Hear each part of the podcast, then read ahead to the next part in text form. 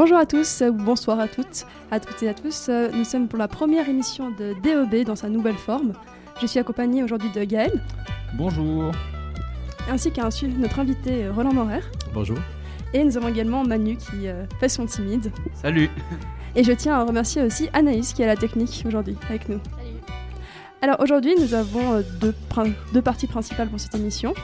Alors la dernière fois au dernier DEB durant le Bananaton, on s'était intéressé au cas des platistes, ceux qui croient en la Terre plate et qui nient que le gouvernement, qui pensent que le gouvernement invente cette histoire de Terre ronde. Ouais, donc une vraie théorie du complot. Voilà, une vraie théorie du complot. À grande échelle.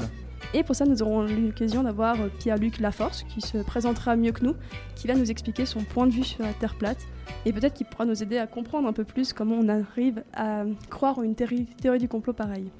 Donc Pierre-Luc, en gros, que tu as, trouvé sur un groupe Facebook de, platistes euh, et qui est au Québec. Donc on va, on va skyper avec lui juste après. Voilà, il va nous accompagner. En plus, il a un joli accent québécois et ça, c'est. C'est une raison de rester. Ça fera hein. une discussion poétique euh, sur, sur, un sujet quand même euh, discutable. on, peut le dire, oui. Et ensuite, en deuxième partie, on va parler de psychologie évolutionniste. Ah oui. Avec euh, notre invité, mais qui est aussi apparemment très motivé à débattre de la Terre plate avec nous, alors il reste là. Est-ce qu'on peut parler de débat vraiment Ouais, c'est. Non, justement, et d'ailleurs, c'est pour ça que. Va c'est pour ça que je voulais qu'on prenne un petit moment aussi maintenant pour euh, dire que nous, on n'est pas du tout euh, adeptes de cette théorie du complot-là.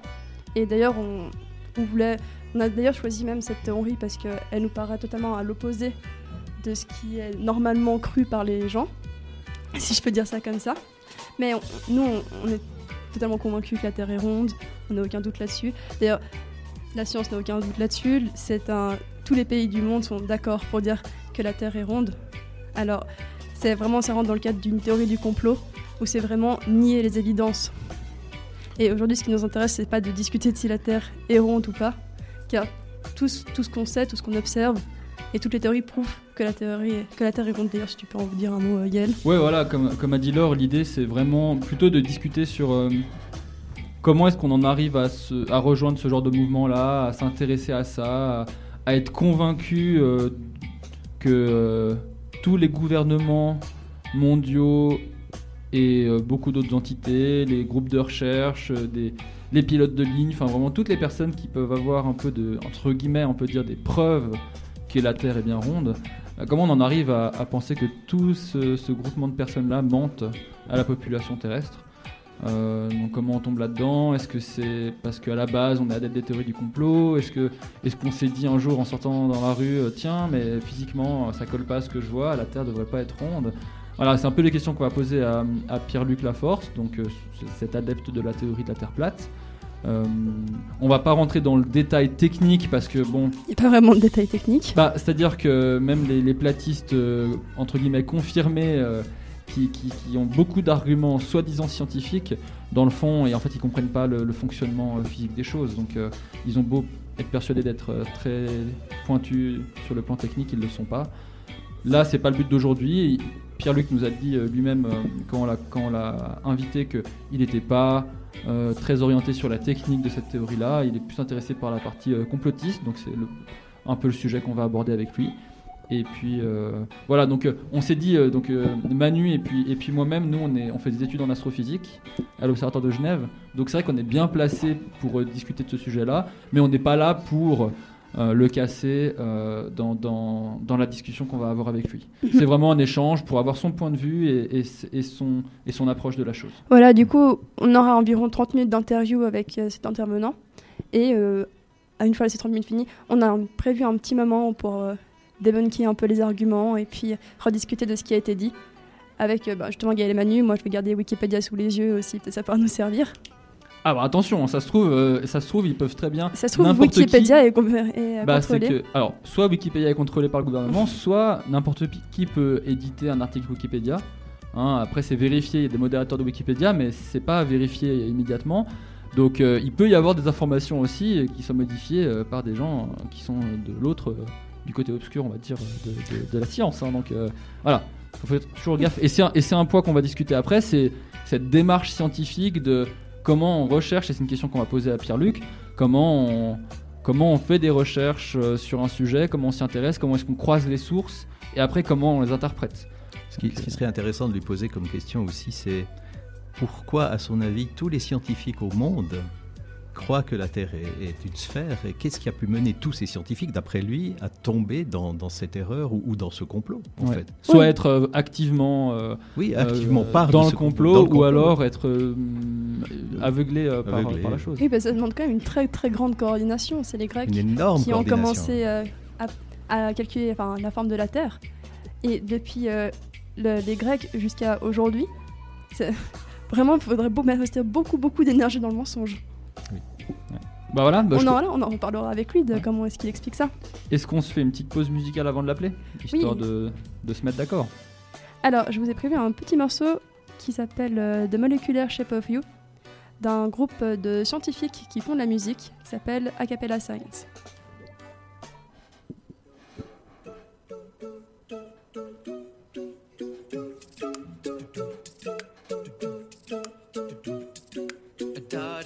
Best way to try to sum up how electrons come and go. Mhm. They are the states of a matter field that follows an equation the Dirac wrote. Mhm. The Schrodinger part of the whole equation will just lead sub C when it expands. Now get that cool thumb and add it in with the proton and watch them start to dance. It's hydrogen, it's like, oh proton, I feel your tug. Central potential, dip down, pulling on me. But I'm not falling in deep. Know that would break uncertainty. Say, oh, electrons move too much. Slow down your pace and put that orbit on me. Come on now, follow my lead. Come, come on now, follow my lead. Mmm. Orbitals take the shape they do. The stable states of the quantum rules. And when a one approaches two, they combine and they're bonding. Thus hydrogen as a rule is found in nature as H2 energy configuring a molecule.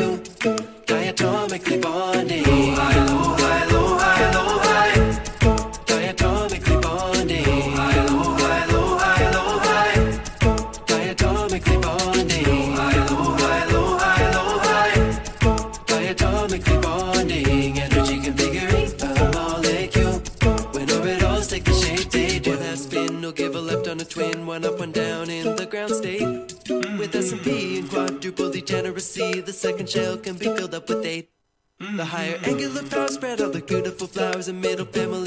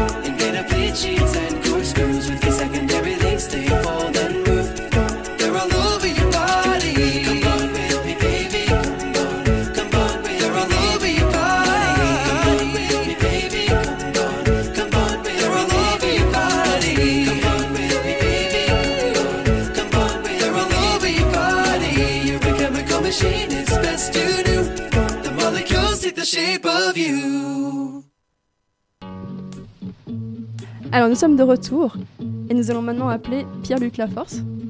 Alors Anaïs, je te laisse appuyer sur euh, le Skype magique. Oui, Allô, salut Pierre-Luc. Salut salut. Dis bonjour aux auditeurs. Bonjour tout le monde. Alors, bienvenue à toi. Donc, euh, on, on a, on a expliqué un petit peu le, le début de l'émission et puis euh, ce qu'on allait faire. Donc, peut-être on, on- on peut te laisser te présenter en, en quelques mots euh, et, et ce pourquoi on t'a convié aujourd'hui. Ouais, ben écoutez, moi je suis euh, Pierre-Luc Laforce, euh, platiste de profession. Ok. C'est pas réellement une profession en passant, c'est plus une idée euh, conçue. On, nous, on pense que. On, on fait pas juste penser, on est certain que la Terre est. est, je vais utiliser le mot plane pour pas utiliser le mot plate. Tu, tu- tu mets quelle, quelle nuance entre les deux? Euh, le mot plate est discrédité pas mal. Euh, c'est aussi une expression, je ne sais pas chez vous en France, parce que moi j'habite au Québec en passant. Euh, le mot plate veut dire que c'est pas pas le fun, c'est pas agréable. Ah, ok, c'est- plutôt la connotation négative qui est derrière. Et sinon, euh, Exactement. est-ce qu'avant Oui. de nous parler déjà de ta théorie et tout ça, est-ce que tu peux nous dire euh, où est-ce que tu habites, quel âge tu as, quel métier est-ce que tu Montréal. fais? J'habite à Montréal, euh, au Québec, euh, au Canada, pour euh, les Français qui connaissent pas bien les provinces. Euh, euh, j'ai- J'ai 40 ans, puis euh, je travaille en réfrigération. Tout ce qui est climatisation, chauffage, euh, surtout sur le résidentiel que je fais. En gros, c'est- pas mal ça. D'accord. D'accord. Et tu es platiste depuis combien de temps? Et euh, depuis, ça va faire, je te dirais, trois ans à peu près dans, dans ce moment-ci de l'année.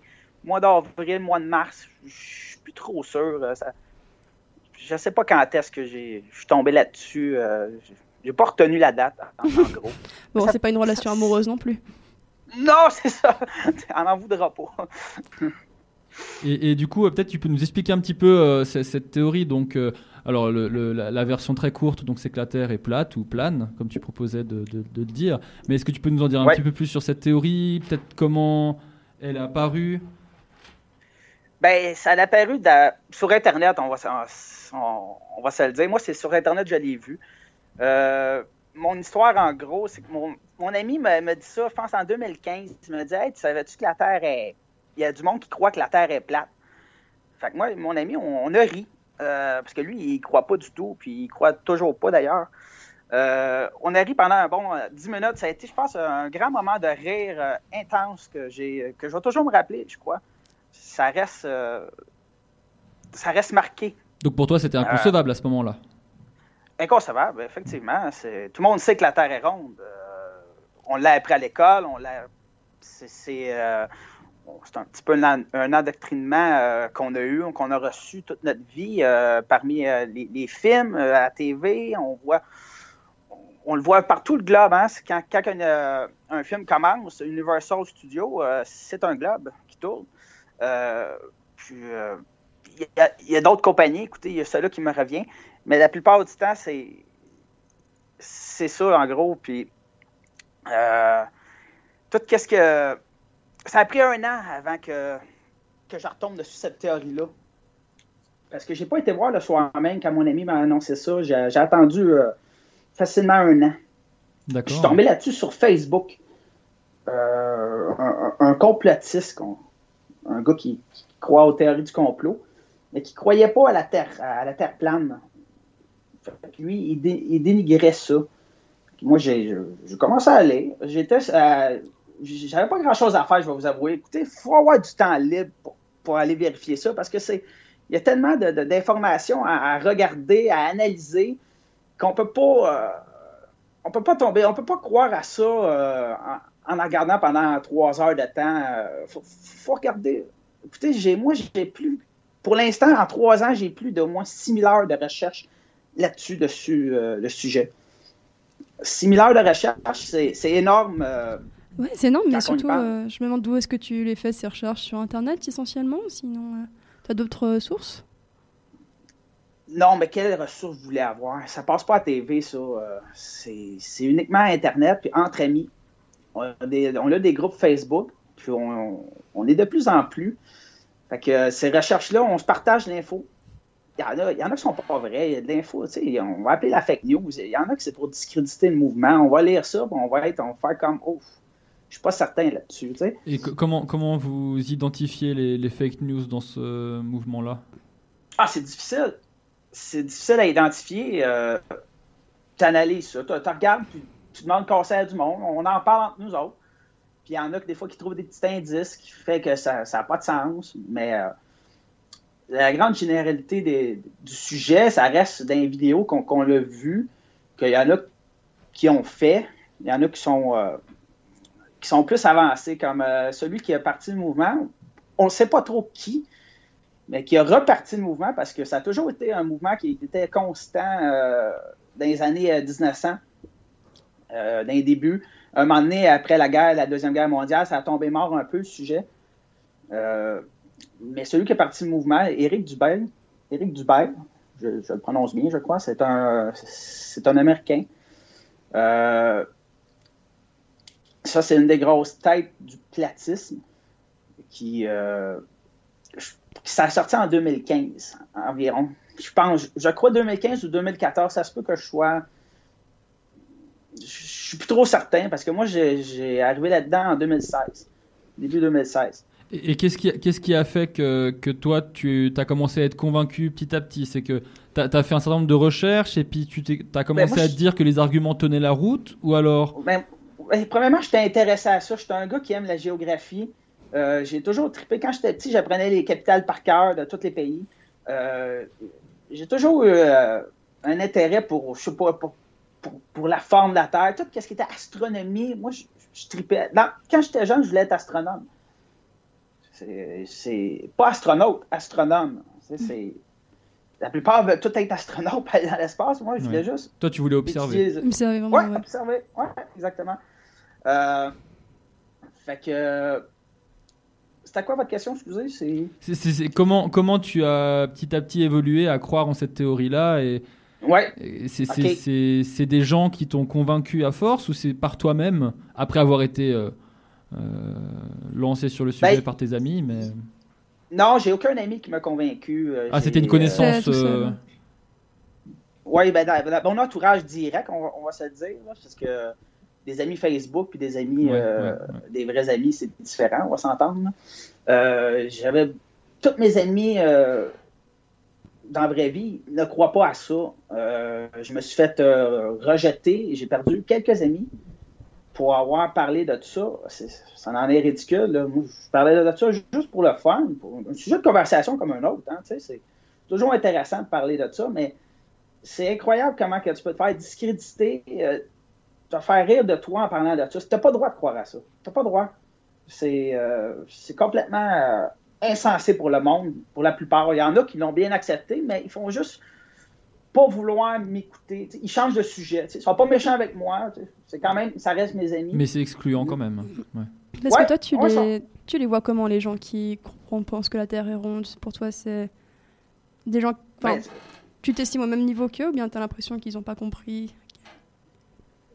Ben, je m'ostine pas pour essayer de faire comprendre ça. Je suis pas. euh, je, je veux pas me battre. euh, Ça m'est arrivé une fois, regardez, je me suis battu une fois pour, pour- ça. ça. a été loin. Je ne vais pas vous dire que ça m'a- c'est un sujet rough, même je penserais, sincèrement, c'est le sujet le plus rough au, monde. Un, en tout cas, un des sujets les plus rough que tu peux, les plus difficiles que tu peux aborder.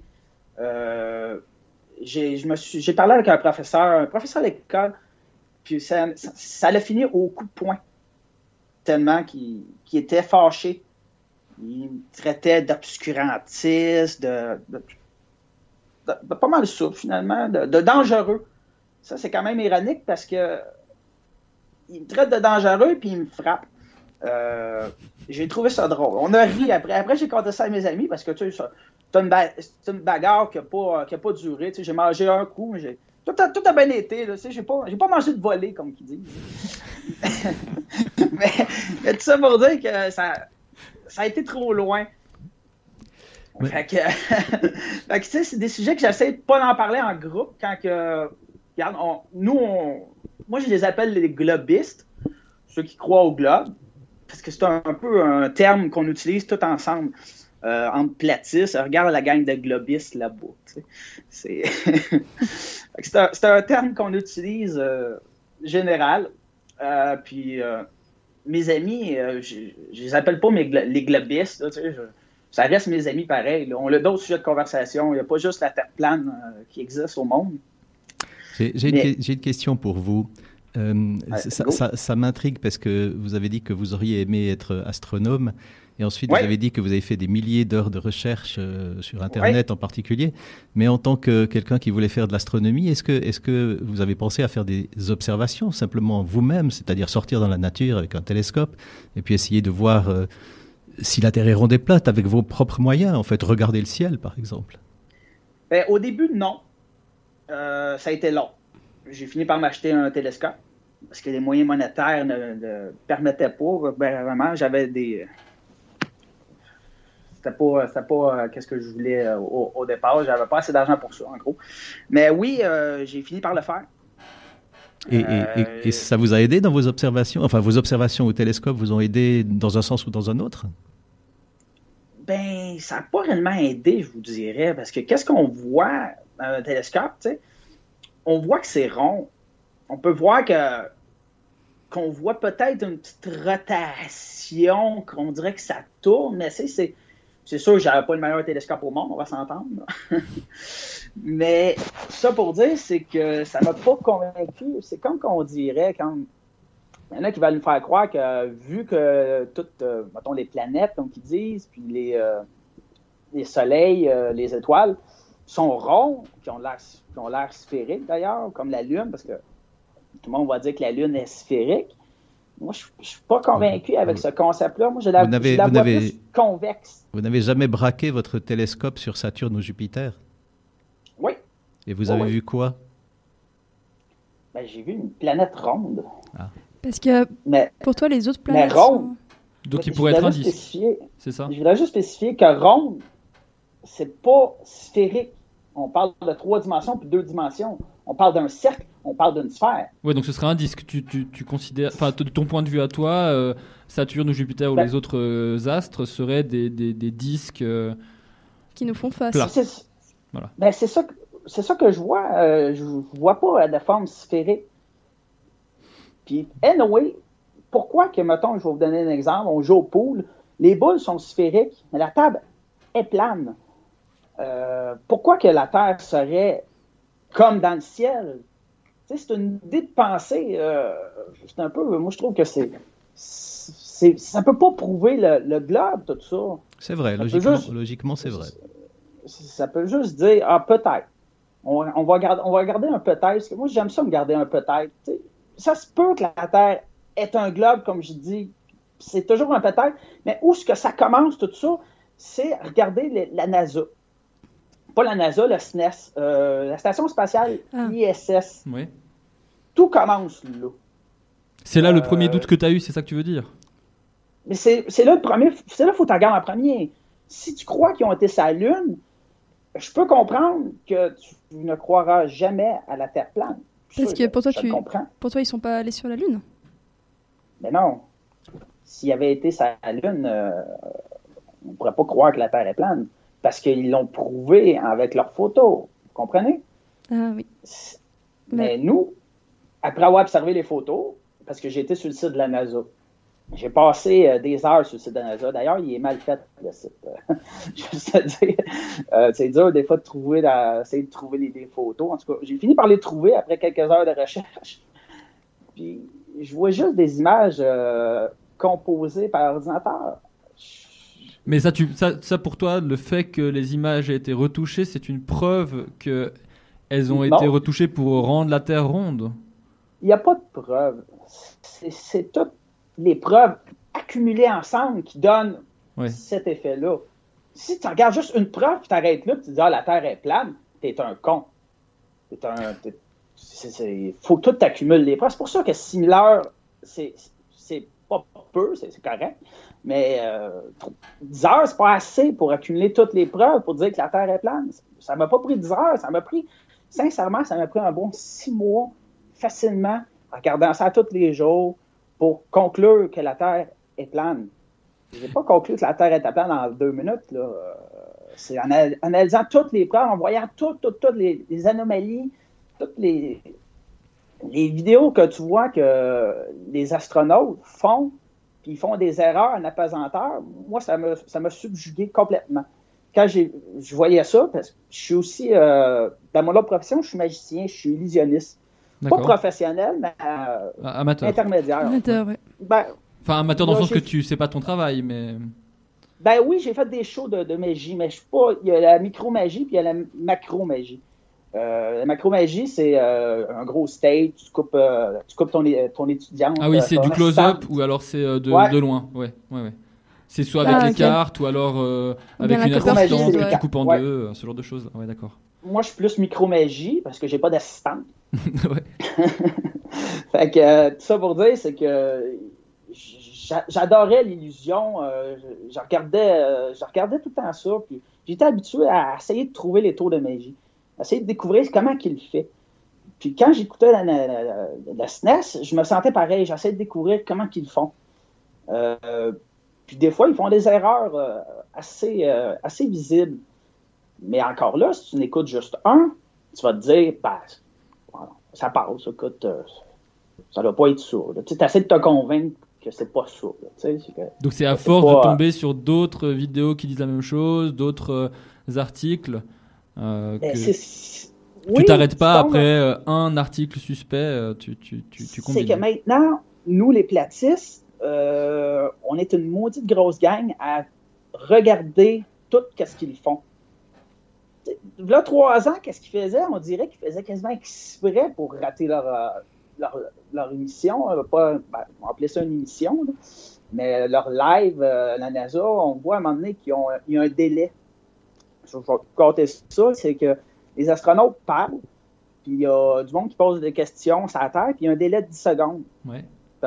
Puis à un moment- donné, euh, la, la- la madame astronaute, elle, elle répond à la question du, euh, du groupe, là, sur sa Terre. C'est des élèves, je crois, c'est une affaire de- de- d'étudiants, en tout cas, qui parlaient avec eux autres.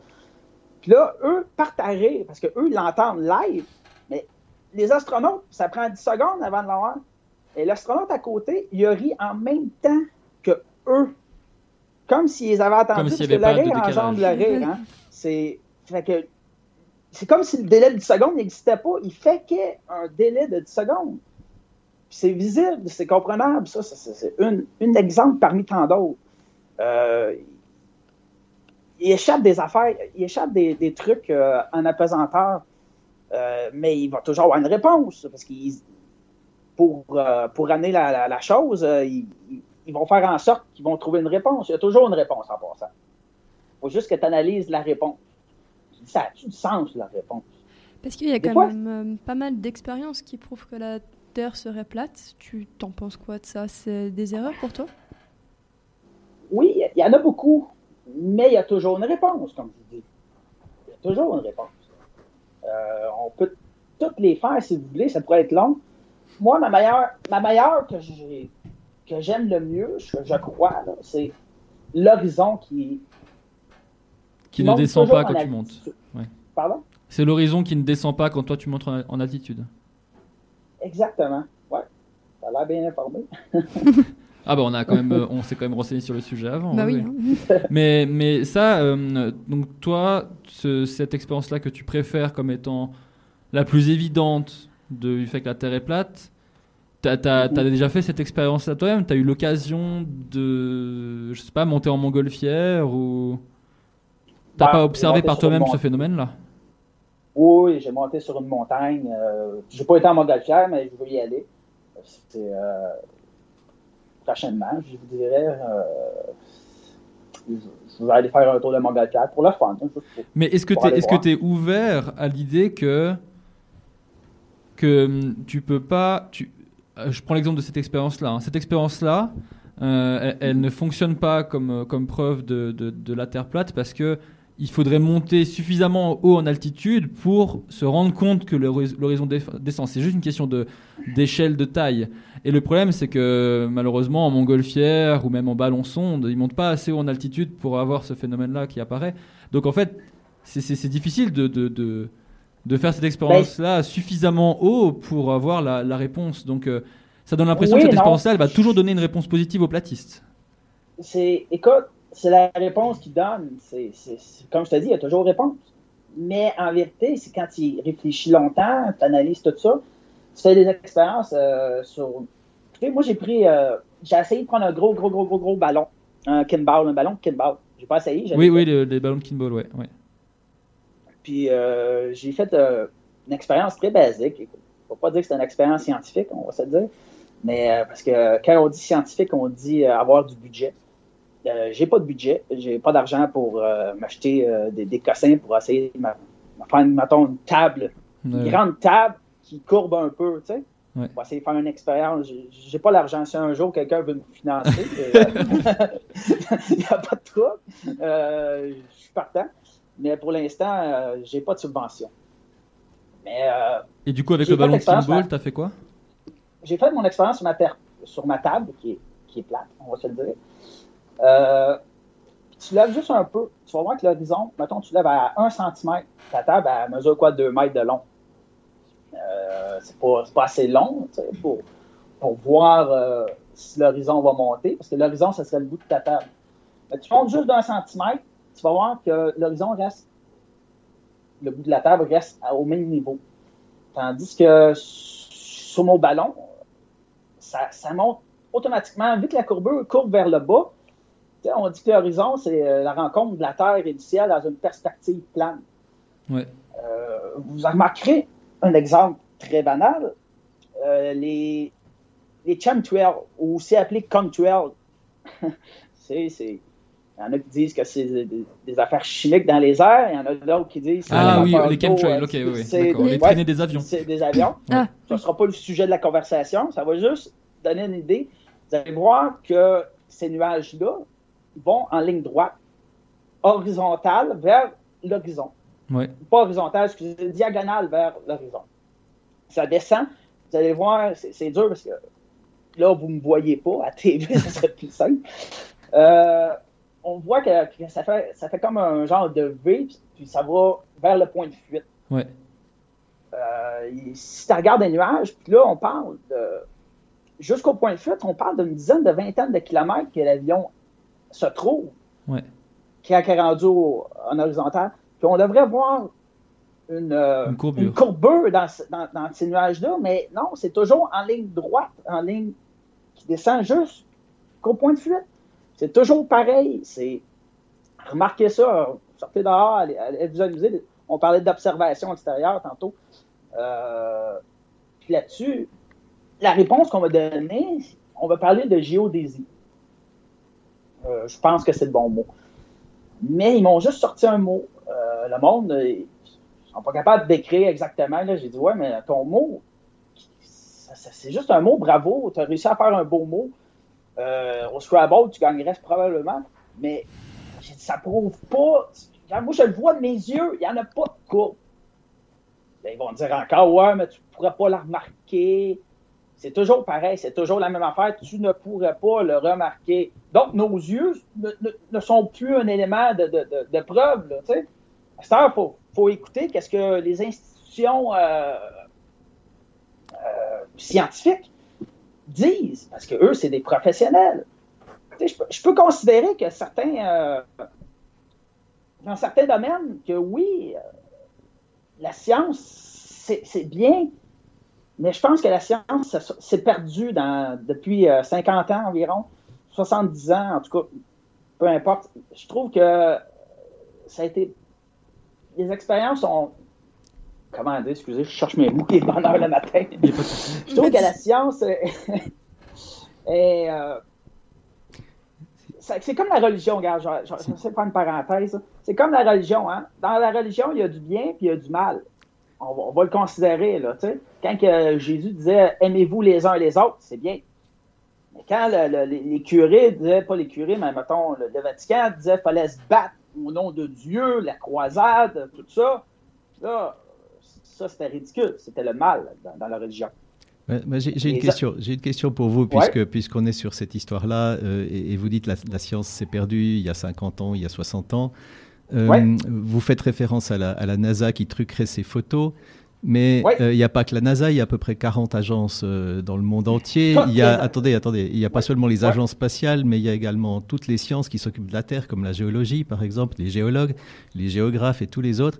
Donc, est-ce que ça veut dire que tous ces gens qui représentent quand même des tas de disciplines extraordinairement différentes, avec des, des approches complètement différentes et des questions complètement différentes, pratiques ou théoriques, tous ces gens seraient donc soit complètement en erreur, soit tous me feraient partie de, de la même conspiration? En fait, j'aimerais juste comprendre qu'est-ce que vous pensez Ouais. de tout ça. Oui, bonne question. C'est une question assez difficile, mais euh, non, ils ne font pas toutes partie du complot, évidemment. Ça serait ridicule de croire que tout le monde fait partie du complot. Euh, là, il y en a qui vont dire Oui, mais on le saurait, c'est- un complot. euh, Il y a tellement de monde qui. Tellement de monde le saurait. Mais euh, on le sait, hein. Moi, je, moi, suis au courant, puis il y en a plein de monde qui sont au courant. Fait que, il y a eu des fuites. On va se mettre d'accord. Il y en a qui disent Ouais, mais on le saurait. Oui, mais on le sait. Bref. Euh, tout pour dire, tout ce monde-là, certains, les grandes têtes, mettons, des, euh, des mouvements scientifiques, euh, ceux qui font les découvertes, euh, ceux, la plupart, je vous dirais que oui, ils savent, c'est du monde qui, comme les astronautes, ils savent évidemment. Euh, c'est un exemple. Toutes les stations, tous les, les pays feraient un peu partie du complot. C'est une grande pyramide, hein? c'est fait hiérarchiquement. Là, tu. Euh, Donc les têtes, les têtes sont au courant, et puis plus on descend dans la pyramide, moins les gens sont conscients de la réalité. Effectivement, tu m'enlèves les mots de la bouche. Euh, euh, oui, et en gros, c'est ça. Tu c'est- tout est une question d'argent de nos jours. Ben, de nos jours, ça a toujours été une question d'argent. Je te donne l'argent, tu fermes ta gueule. Au pire, il y a la loi de l'omerta ce que je peux euh, t'éliminer ou même te discréditer. Parce que juste parler de ta plate, ça discrédite euh, tout, euh, tout ce que tu as appris à. Tout ce que. Mettons, regarde, c'est- c'est- je crois que c'est le scientifique qui parle là, en ce moment. C'est. euh, c'est le, excusez, le professeur qui parle. Oui, oui, c'est moi, oui. C'est moi Oui, qui parlais. excusez, ouais. Vous, si, mettons, vous, vous allez commencer. Vous avez déjà entendu parler de récentisme, monsieur? Euh, Du scientisme, sans doute, oui. Moi, je- j'entends plutôt parler de science, personnellement. Mais, la question que je me pose, c'est vraiment une question, ça, ça m'intrigue beaucoup. En fait, quand vous dites euh, il y a des gens qui sont au courant, il y a d'autres qui ne sont pas au courant, prenez la géologie. La géologie, entière repose sur l'idée que la Terre est, sphérique, et puis toute la géologie, vraiment tout, donc y compris euh, la sismologie, donc l'intérêt, euh, l'étude des tremblements de terre et tout le reste, tout ça repose sur l'idée que la Terre est ronde. Donc, si la Terre ne l'était pas, c'est-à-dire, comment, comment est-ce que vous imaginez que cette conspiration ou, ou- ou cette loi du silence pourrait tenir alors que l'ensemble de la science dépend de cette science-là dé- dépend de ça C'est vraiment un peu, ça, ça m'intrigue beaucoup en fait. C'est- écrit dans un livre. puis Je suis d'accord que tu apprends que la sismologie, euh, tout ce que vous avez nommé, Oui, oui. donne le résultat d'un d'un globe, mais est où la preuve? C'est peut-être pas un globe. C'est peut-être sur une terre plane que tout ça a été étudié. Là, on parle pas du modèle du Soleil, Mhm. puis la Lune, puis comment ça fonctionne, parce que là, Donc, les géologues, donc les géologues feraient partie de la conspiration, c'est ça que ça veut dire en fin de Non, compte non, non, non, non, non, non, non. Personne ne fait partie, à part, je vous dirais qu'il n'y a même pas 1000 personnes qui, qui feraient partie de ça sur euh, 7,5 milliards. Les autres se trompent, c'est ça Il y, a- il y a Pardon ceux qui pensent, il y a ceux qui savent, enfin ceux qui cachent la vérité et Mhm. ceux qui se trompent pour toi. Mhm. Ben, ils se trompent, ils, ont- ils se trompent pas, ils ont appris ça. Euh, c'est un endoctrinement. Toi, toi on, si on te dit que regarde, le ciel il est bleu. Mais tu sais, c'est- parce qu'on t'a dit que le ciel était bleu. C'est parce que cette couleur-là, on lui a donné un nom. C'est bleu. Mais en vérité, c'est- peut-être vert. ça. En gros, on t'a appris de quoi, puis on t'a inculqué de quoi, qui donne le résultat qu'à la fin, tu crois que c'est un globe. Oui, en mais, mais je comprends toujours pas. que- ça. Je comprends toujours pas parce qu'en fait, les, les géologues se contentent pas d'apprendre, ils font des mesures et les mesures sont cohérentes avec le modèle d'une terre ronde et ils seraient pas cohérentes avec une terre plate. C'est pour ça que ça pose un problème. Ils se rendraient de- pas compte de, Ouais, de- ils de se l'incohérence des résultats. C'est là le problème. Non, je, on- je me demande on- comment on ce serait possible. Des formules mathématiques. On parle des formules mathématiques. parce que c'est des formules mathématiques. Oui, oui, oui, c'est vrai. On est d'accord? Mhm. Bon, ces formules-là, sont-ils vraiment, est-ce qu'elles représentent vraiment la vérité? Comment tu fais pour savoir? Ça a été inventé depuis longtemps, c'est ça qu'ils disent. Ils disent que cette formule-là donne ça. Mais pense-y réellement, c'est-tu vraiment ça que ça donne? Bon, c'est vrai, c'est vrai que les mathématiques, c'est une forme de représentation et de, de quantification des phénomènes et qui peut pas représenter euh, l'absolue la réalité. Effectivement, c'est toujours euh, simplifié, c'est une simplification. Après, j'ai une ça. ben, question pour toi. Du coup, ces Ouais, personnes qui, du coup, cacheraient la réalité, ce serait qui pour Mhm. toi Ce serait. euh, Pour toi, il y a certaines euh, personnes Ben, qui, ont- on- qui on connaissent la véritable taille de la planète, la taille de la planète si elle est plane, et qui le cacheraient, mais ce serait qui ces gens-là? Et pourquoi l'élite Surtout pourquoi? Euh, ceux qui mènent le monde, euh, comme je parlais, c'est une histoire d'argent. C'est toujours une histoire d'argent. Il y a du monde qui sont pauvres, il y a du monde qui sont riches. Ça, c'est un fait établi depuis la nuit des temps. Mais genre Trump, il serait au courant, par exemple? Bien évidemment. Évidemment, c'est, eux qui nous le cachent, d'ailleurs. Nous autres, on s'est fait censurer. On se fait censurer en passant, juste pour dire, on est du monde comique. On est du monde drôle. En ce moment, peut-être vous riez pas, mais habituellement, le monde rit. Ils vont rire de nous autres. On est même, je te dirais, les, les plus comiques de, de, de l'univers. Parce qu'on fait, on passe pour des fous, des, des, des, incultes. Fait qu'on- du monde drôle comme nous, on les censure pas. On les écoute et on rit d'eux. On est comme des humoristes, à quelque part. Mais ils nous censurent. Parce, pourquoi? Parce qu'on on, on va chercher de plus en plus de monde. Quand j'ai commencé en 2016, on était, prix, on était une vingtaine. En français, on s'entend. Euh, en anglais, ça, j'en parlerai pas, je suis pas du côté anglophone, mais on était une vingtaine francophones en train de se battre contre 300 millions de, de, de- de- je sais pas combien on est de Français sur Terre, on était en train de se battre contre une gang qui était vraiment en, majorité, on va se dire, puis nous, on était vraiment inférieurs, puis c'est normal, on était inférieurs en nombre. Fait que depuis trois ans, il y a eu une augmentation considérable du nombre de, de, de- de platistes. Maintenant, j'ai même plus besoin de débattre, le monde le font pour moi. Juste pour dire, j'ai pris, j'ai pris congé.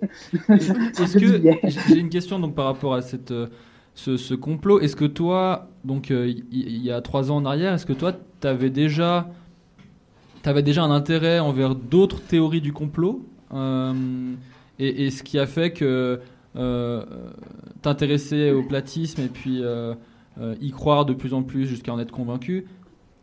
Évidemment, écoute, ça c'est lié au fait que tu avais déjà un, un- un intérêt dans les théories du complot autres? Évidemment, écoute, c'était pas complotiste, on nous appelle complotiste, c'est un mot pour nous discréditer. Encore une fois, c'est euh, C'est pour ça Nous, j'ai pose- évité de l'employer, c'est pour ça, oui. Non, tu peux l'employer. Écoute, il faut arrêter de se gêner. euh, Il y, a- il y en a de plus en plus. Euh, Il n'y a, pas- a grand platisme, mais des complotistes, il y en a de plus en plus. Euh, c'est que le monde s'éveille à une réalité. Il voit notre système euh, capitaliste, premièrement, qui s'en va dans le mur. Euh, on le voit aller. Quand c'est rendu qu'ils mettent plus d'argent pour aller sur Mars, mettons, pour essayer d'aller sur Mars, que d'essayer de, nourrir le tiers-monde, euh, tu commences à te poser une question. Pourquoi qu'ils ne nettoient pas la planète? Ben, pour une raison, ben, on va en trouver une autre planète, il a pas de trouble. Il y en a plein de planètes. euh. Fait que tout ça, ça, devient à un moment donné euh, complètement ridicule. Là, tu te dis, OK, on n'est pas dans un monde de, d'amour. On n'est pas dans un. On va, se, on va se parler tout le monde. On n'est pas en paix. Là, ici, pour l'instant, au Québec, on est en paix. Mais qu'est-ce qui se passe dans, dans les pays d'Afrique, euh, en Asie? Euh, c'est pas la paix partout. C'est, la guerre, c'est des dictatures. Euh, on vit dans un monde de guerre. Même si nous, on connaît la paix, ça arrive. Un jour ou l'autre, il va y avoir la guerre. Je, je le prévois qu'à un moment donné, ça va être, comme ils disent, la troisième guerre mondiale, peu importe. De nos jours, c'est plus une guerre économique. hein. C'est, euh, toujours le but d'essayer de dominer. Euh, on va parler du nouvel ordre mondial. Euh, le nouvel ordre mondial, c'est, euh, c'est un peu l'élite qui se dévoile. L'élite financière, que eux, tous les pays leur appartiennent. C'est, comme le Canada n'appartient plus, selon moi, euh, aux Canadiens. Ça appartient. Parce que euh, pour toi, en fait, faire euh, mentir sur la forme de la Terre, ce serait un moyen de soumission du peuple, quelque chose comme ça? Ben oui. Ça En- te- en quoi, Premièrement, exactement ok. En- C'est bonne quoi- question, bonne question. Enfin, en, en quoi mentir sur la forme de la Terre permet de tenir son peuple en, en soumission ou bien Bon, ok. Euh, c'est une histoire encore qu'on va revenir de religion, mais je parlerai pas de religion, je vais parler de spiritualité. Parce que toi, tu penses qu'il y a quelque chose de spirituel derrière la forme de la planète, c'est ça? Oui, évidemment. Euh, la forme de la planète, regarde, euh, une Terre ronde, une Terre euh, globe, signifie qu'on est dans un espace infini, nous rendant euh, Insignifiant. complètement insignifiant. Merci de, de, de finir mes mots. Oui, complètement insignifiant.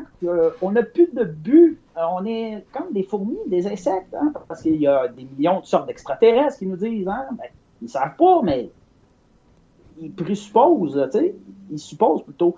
Fait que, ça pour dire, ça, ça nous rend insignifiants au dessein de Dieu.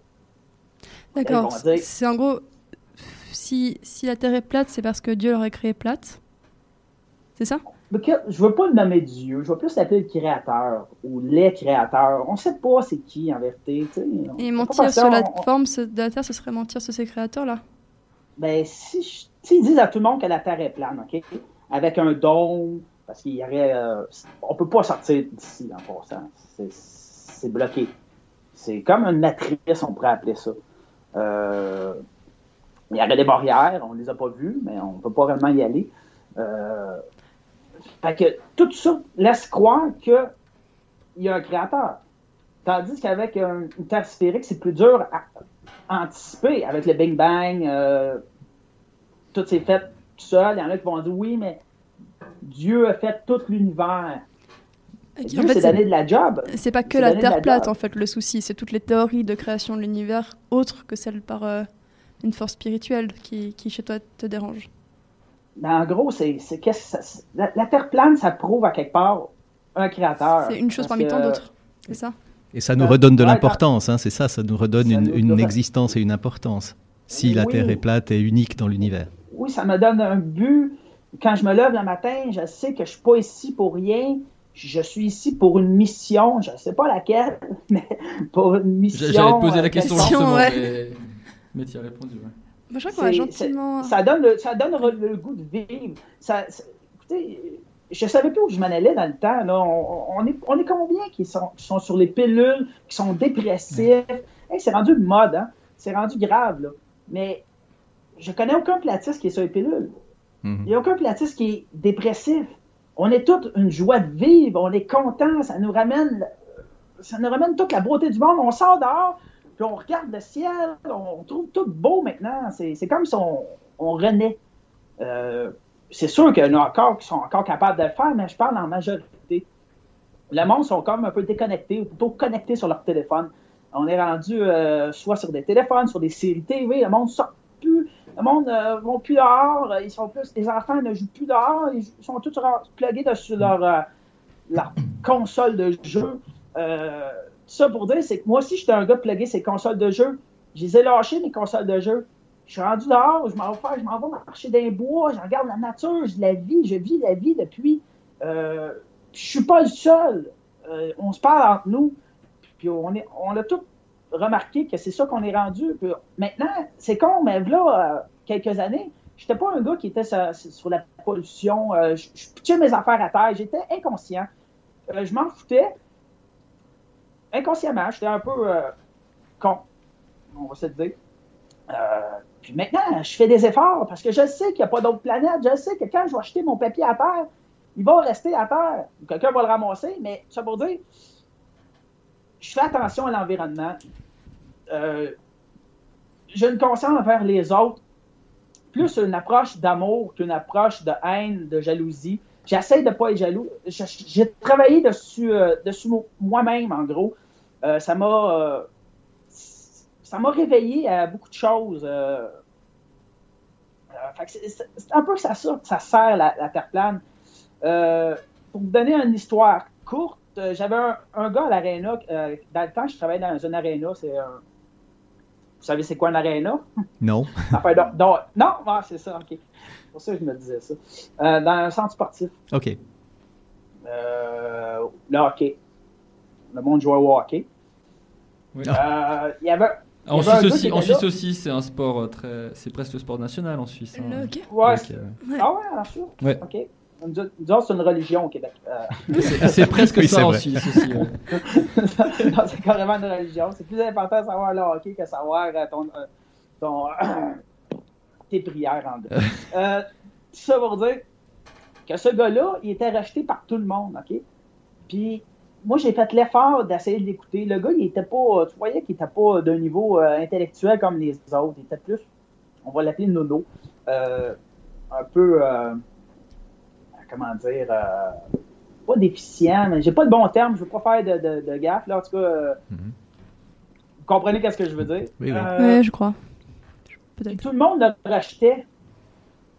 Puis moi, j'ai eu la mission de le faire accepter par tout le monde, d'essayer de faire comprendre au monde, le monde qui, qui riait de lui, le monde qui se remonte, il se donne l'importance en, en le- en le rabaissant. Tandis que moi, j'ai j'ai essayé de le remonter. Puis ça a été difficile. ça, a été, difficile, mais j'ai réussi. C'est- des missions que ça, j'aurais pas fait dans le temps. Avant, avant que je sois platiste, euh, je, m'en- colissais. Un mot québécois. Euh, on, s'en fout. Je m'en foutais des autres. Je riais des autres. J'étais un peu méchant. Mais ça m'a pris conscience qu'il y a peut-être un créateur qui m'observe, qui me donne, qui, avec une fiche à la main, qui me donne un score, euh, qui lui passe, lui passe pas. Ça, devient que tu travailles sur toi-même. Tu essaies d'être plus gentil. La plupart des platistes, euh, j'ai remarqué que c'était. Ils sont rendus gentils. Maintenant, je me tiens quasiment juste avec. Il y a mes anciens amis, puis il y a mes nouveaux amis, quand je vais les appeler. C'est que je me tiens plus avec mes nouveaux amis platistes parce qu'à Montréal, on a fait une rencontre, puis euh, on s'est tous rencontrés. On est en- une trentaine en tout cas. On n'est pas beaucoup, mais il y en a qui viennent pas, il y en a qui, qui se mêlent pas. C'est toujours pareil. hein. Ok, alors je crois qu'on arrive gentiment au bout des 30 minutes euh, d'interview qu'on t'avait préparé. Euh, si jamais ça vous va, j'ai une toute petite dernière question assez rapide. Allons, allons-y. Euh, imaginons qu'on te donne des preuves vraiment fiables que la Terre est, pla- est ronde. Un jour, est-ce que tu Mhm. penses que tu serais capable de changer d'avis maintenant? Moi, je te relance la question. C'est quoi une preuve fiable pour toi? Si on va dans l'absolu, euh, si on te payait en billet pour, euh, pour euh, ISS, Si on te payait un billet pour aller sur la Lune et que tu puisses regarder de toi-même. Est-ce que tu penses Ben, que- premièrement, oui, ben écoute, il faudrait que j'y aille, effectivement. En fait, c'est surtout sur le principe. Est-ce que tu penses que tu pourrais changer d'avis si tu aurais des raisons de le faire, tout simplement? Ça va dépendre comment ça va, ça va se passer. En allant là, ça va dépendre s'ils vont nous rentrer dans une pièce quelconque. avec des écrans sur les je- fenêtres et puis. euh, Moi, non, mais vous avez vu, tout le monde a vu Man in Black. Oui. Euh, avec leur petit euh, push-push à la lumière, sais, puis ils, font, Ouais. euh, ils programment ton cerveau. Ça, c'est une autre théorie qu'il faut que tu acceptes à quelque part parce que c'est un peu de l'hypnose. L'hypnose vraiment à, à grande échelle qu'on va appeler. Là. Ça se peut que je vais rentrer dans une salle. Et qui vont, te faire ça. convaincre que tu. Ouais. C'est comme euh, le film Total Recall. Je sais pas si vous vous souvenez de ça avec Arnold Schwarzenegger, le film Total Recall. Oui. Pas le Mm. deuxième, là, mais euh, eux t'inculquent euh, une pensée dans ton cerveau qui font en sorte que. Oui, T'es pense convaincu de ton, de passé. Ouais, ouais. Fait qu'encore là, faudrait que j'arrive sur le coup, puis que j'y aille. Mais encore là, s'ils arrivent avec des armes automatiques, puis ils me disent OK, euh, c'est toi là, puis ils te lavent le cerveau, je m'en souviendrai pas après, tu comprends? Mhm. C'est logique. Puis tu sais, les moyens de lavement de cerveau, maintenant, notre, notre technologie, elle, permet, elle, le permet peut-être, on ne sait pas. Tout ce qui se passe dans l'armée, euh, toute leur affaire euh, on ne sait pas qu'est-ce qu'ils font. Tout cet argent-là a été. Parce que c'est un vol d'argent, hein, c'est 20 milliards juste aux États-Unis, c'est un 20, c'est 20 milliards par année. Qu'est-ce qu'ils font avec cet argent-là s'ils vont pas sur la, sur la Lune? Oui, ils, font, ils construisent des fusées pour, pour nous faire une belle animation, pour que ça dé- on les voit décoller, tout est beau, parce que c'est normal, ils ne peuvent pas nous faire gober ça s'ils font pas de décollage de fusée. Mais Mhm. qu'est-ce qu'ils font avec le reste de l'argent? À un moment donné, c'est qu'ils inventent des technologies. Puis ces technologies-là font un peu, regarde, ils parlent de MK Ultra, c'est des projets où ce que le monde euh, se font inculquer des affaires, puis ils vont faire des affaires contre leur gré. Il y en a qui, qui vont aller. C'est des théories. Parce que, comme je vous dis, il n'y a pas de preuves. Ouais. Parce que les preuves sont cachées. Puis, anyway, qu'est-ce qui serait une vraie preuve, sauf le voir de mes propres yeux? Parce que, a priori, tout le monde peut mentir. On est dans un monde de mensonges. Là, que l'argent, regarde, donne ton prix. C'est quoi ton prix à toi? Si je te donne un milliard de dollars, un exemple, là, mais tu vas fermer ta gueule, puis tu vas faire à quoi à tout le monde quand c'est un club. Bon, je te, je te Non, rassure. moi, moi, donne-moi 50 000 par année, puis je me ferme la gueule. J'avoue Bon, euh, un milliard. euh, Non, non, mais j'ai lancé. peux dire que je suis en lama aussi. Mais écoute, euh, Jean-Luc, c'était un. je que je te sentais énervé, mais euh, c'était un plaisir de t'avoir avec nous, de, de ces éclaircissements. Ouais, Ouais, c'était, je trouve, très intéressant de pouvoir discuter avec quelqu'un. Alors, j'allais dire en face. Bon, c'est pas vraiment en face. Il y a, Non, mais d'avoir un vrai platiste. et je sais pas quelle distance entre nous. Ça dépend si on prend la terre plate ou ronde, mais euh, en tout cas, euh, on a pu vraiment échanger et puis avoir un, un Ouais. avis aussi personnel et puis ton, t- t- ta façon de voir les choses. Donc, on te remercie vraiment euh, chaleureusement. A c'est moi qui vous remercie de m'avoir écouté. Ça fait plaisir. Et puis, on, on te souhaite une bonne continuation alors. Oui, merci, au revoir. Oh, ben. Hey, merci. Bo- Bonne journée à vous. Bonne journée à toi. À salut. Bon, alors maintenant qu'on a eu une interview, je pense qu'il y a pas mal de choses à dire là-dessus. Euh, je propose qu'on fasse une petite pause musicale. Euh, je suis pas très gentille, je vous ai mis le morceau euh, de Orelsan, La Terre est ronde. Et on se retrouve tout à l'heure pour débriefer un peu de tout ça.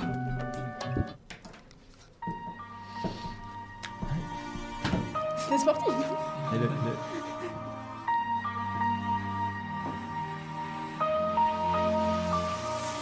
Au fond, Pour une seule bonne raison Après avoir fait le du monde Tout ce qu'on veut c'est être à la maison T'as besoin d'une voiture pour aller travailler. Tu travailles pour rembourser la voiture que tu viens d'acheter. Tu vois le genre de cercle vicieux, le genre de truc qui donne envie de tout faire sauf de mourir vieux. Tu peux courir à l'infini, à la poursuite du bonheur. La terre est ronde, autant l'attendre ici. Suis pas feignant, mais j'ai la flemme. Et ça va finir en arrêt maladie pour toute la semaine. Je veux profiter des gens que j'aime. Je veux prendre le temps avant que le temps prenne et m'emmène. J'ai des centaines de trucs sur le feu, mais je ferai juste ce que je veux quand même. Hmm. Au fond, je crois que la terre est ronde Pour une seule bonne raison Après avoir fait le tour du monde Tout ce qu'on veut c'est être à la maison Au fond, la terre est ronde Pour une seule bonne raison Après avoir fait le tour du monde Tout ce qu'on veut c'est être à la maison Les rappeurs qu'un donnent les mêmes conseils que mes parents. Fais ce que tu veux dans ta vie, mais surtout fais de l'argent. J'essaye de trouver l'équilibre. À quoi ça sert de préparer l'avenir si t'oublies de vivre? En caleçon qui me sert de pyjama. Au lieu de lécher mon patron pour une avance qui me filera pas. Ce soir, je rameutrai l'équipe. En attendant, merci d'appeler, mais s'il te plaît, parle après le bip. Aujourd'hui je me sens bien, je voudrais pas tout gâcher, je vais tout remettre au lendemain. Y a vraiment rien dont j'ai vraiment besoin. On verra bien si je me perds en chemin. Hmm. Au fond, je crois que la terre est ronde Pour une seule bonne raison Après avoir fait le tour du monde Tout ce qu'on veut c'est être à la maison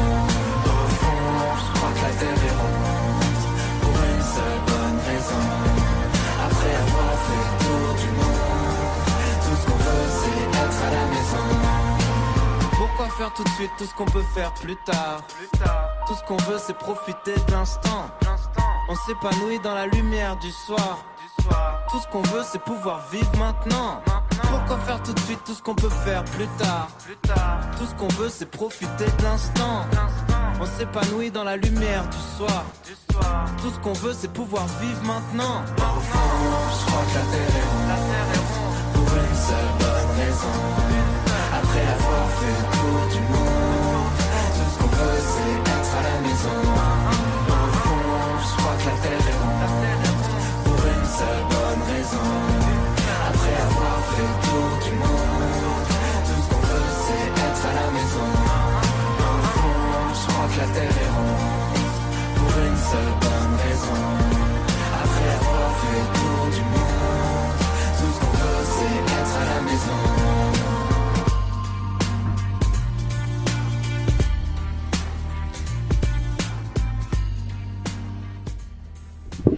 Et de retour sur Fréquence Banane dans l'émission de la dose équivalente en banane. Je me rends compte que c'est la première fois que je dis le nom de l'émission. euh.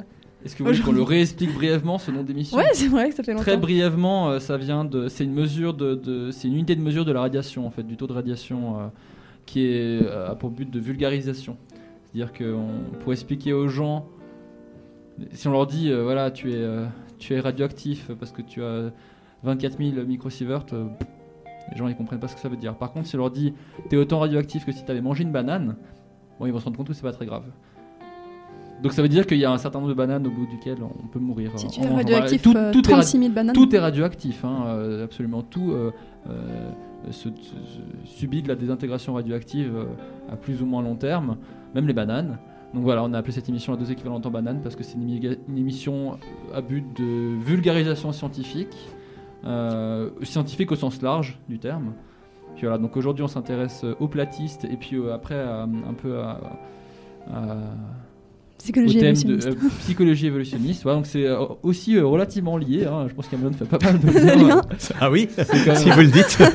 Je pense qu'il y a moyen de faire des liens, euh, pas forcément tout le temps euh, positifs. Bon, du dépend. coup, les réactions à chaud pour. euh, On n'a pas pu s'empêcher de débattre un petit peu pendant la musique déjà. Mais sinon, Ouais, comment est-ce que vous avez vécu je, alors, je trouve que c'était très intéressant de pouvoir discuter avec, euh, avec Pierre-Luc, euh, de ne pas simplement lire des forums où les gens se limite s'insultent euh, et, et s'écoutent pas euh, écrire, du coup. mais, mais là, vraiment, voilà, l'idée c'était d'approcher un peu son, son...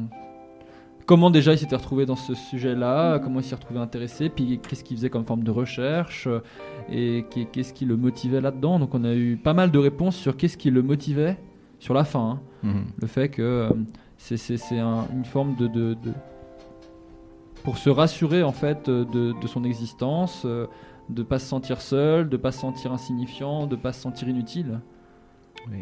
de, de- une recherche de sens, en fait, de- une façon de, de redonner un, sens à, une vie qui. Mais, mais il n'a il a pas tort sur, sur certains points. C'est qu'effectivement, notre vie, euh, elle- est souvent maintenant euh, un peu dénuée de sens parce que effectivement, on est pris dans une énorme machinerie économique sur laquelle on a, par exemple, économique et politique sur laquelle on n'a absolument aucun, aucun pouvoir et, probablement on se fait manipuler euh, de gauche et de droite tout le temps. Et, c'est vrai que si en plus on est dans un univers infini et puis juste un grain de sable au milieu de cet univers, cet univers infini, on n'est vraiment plus rien.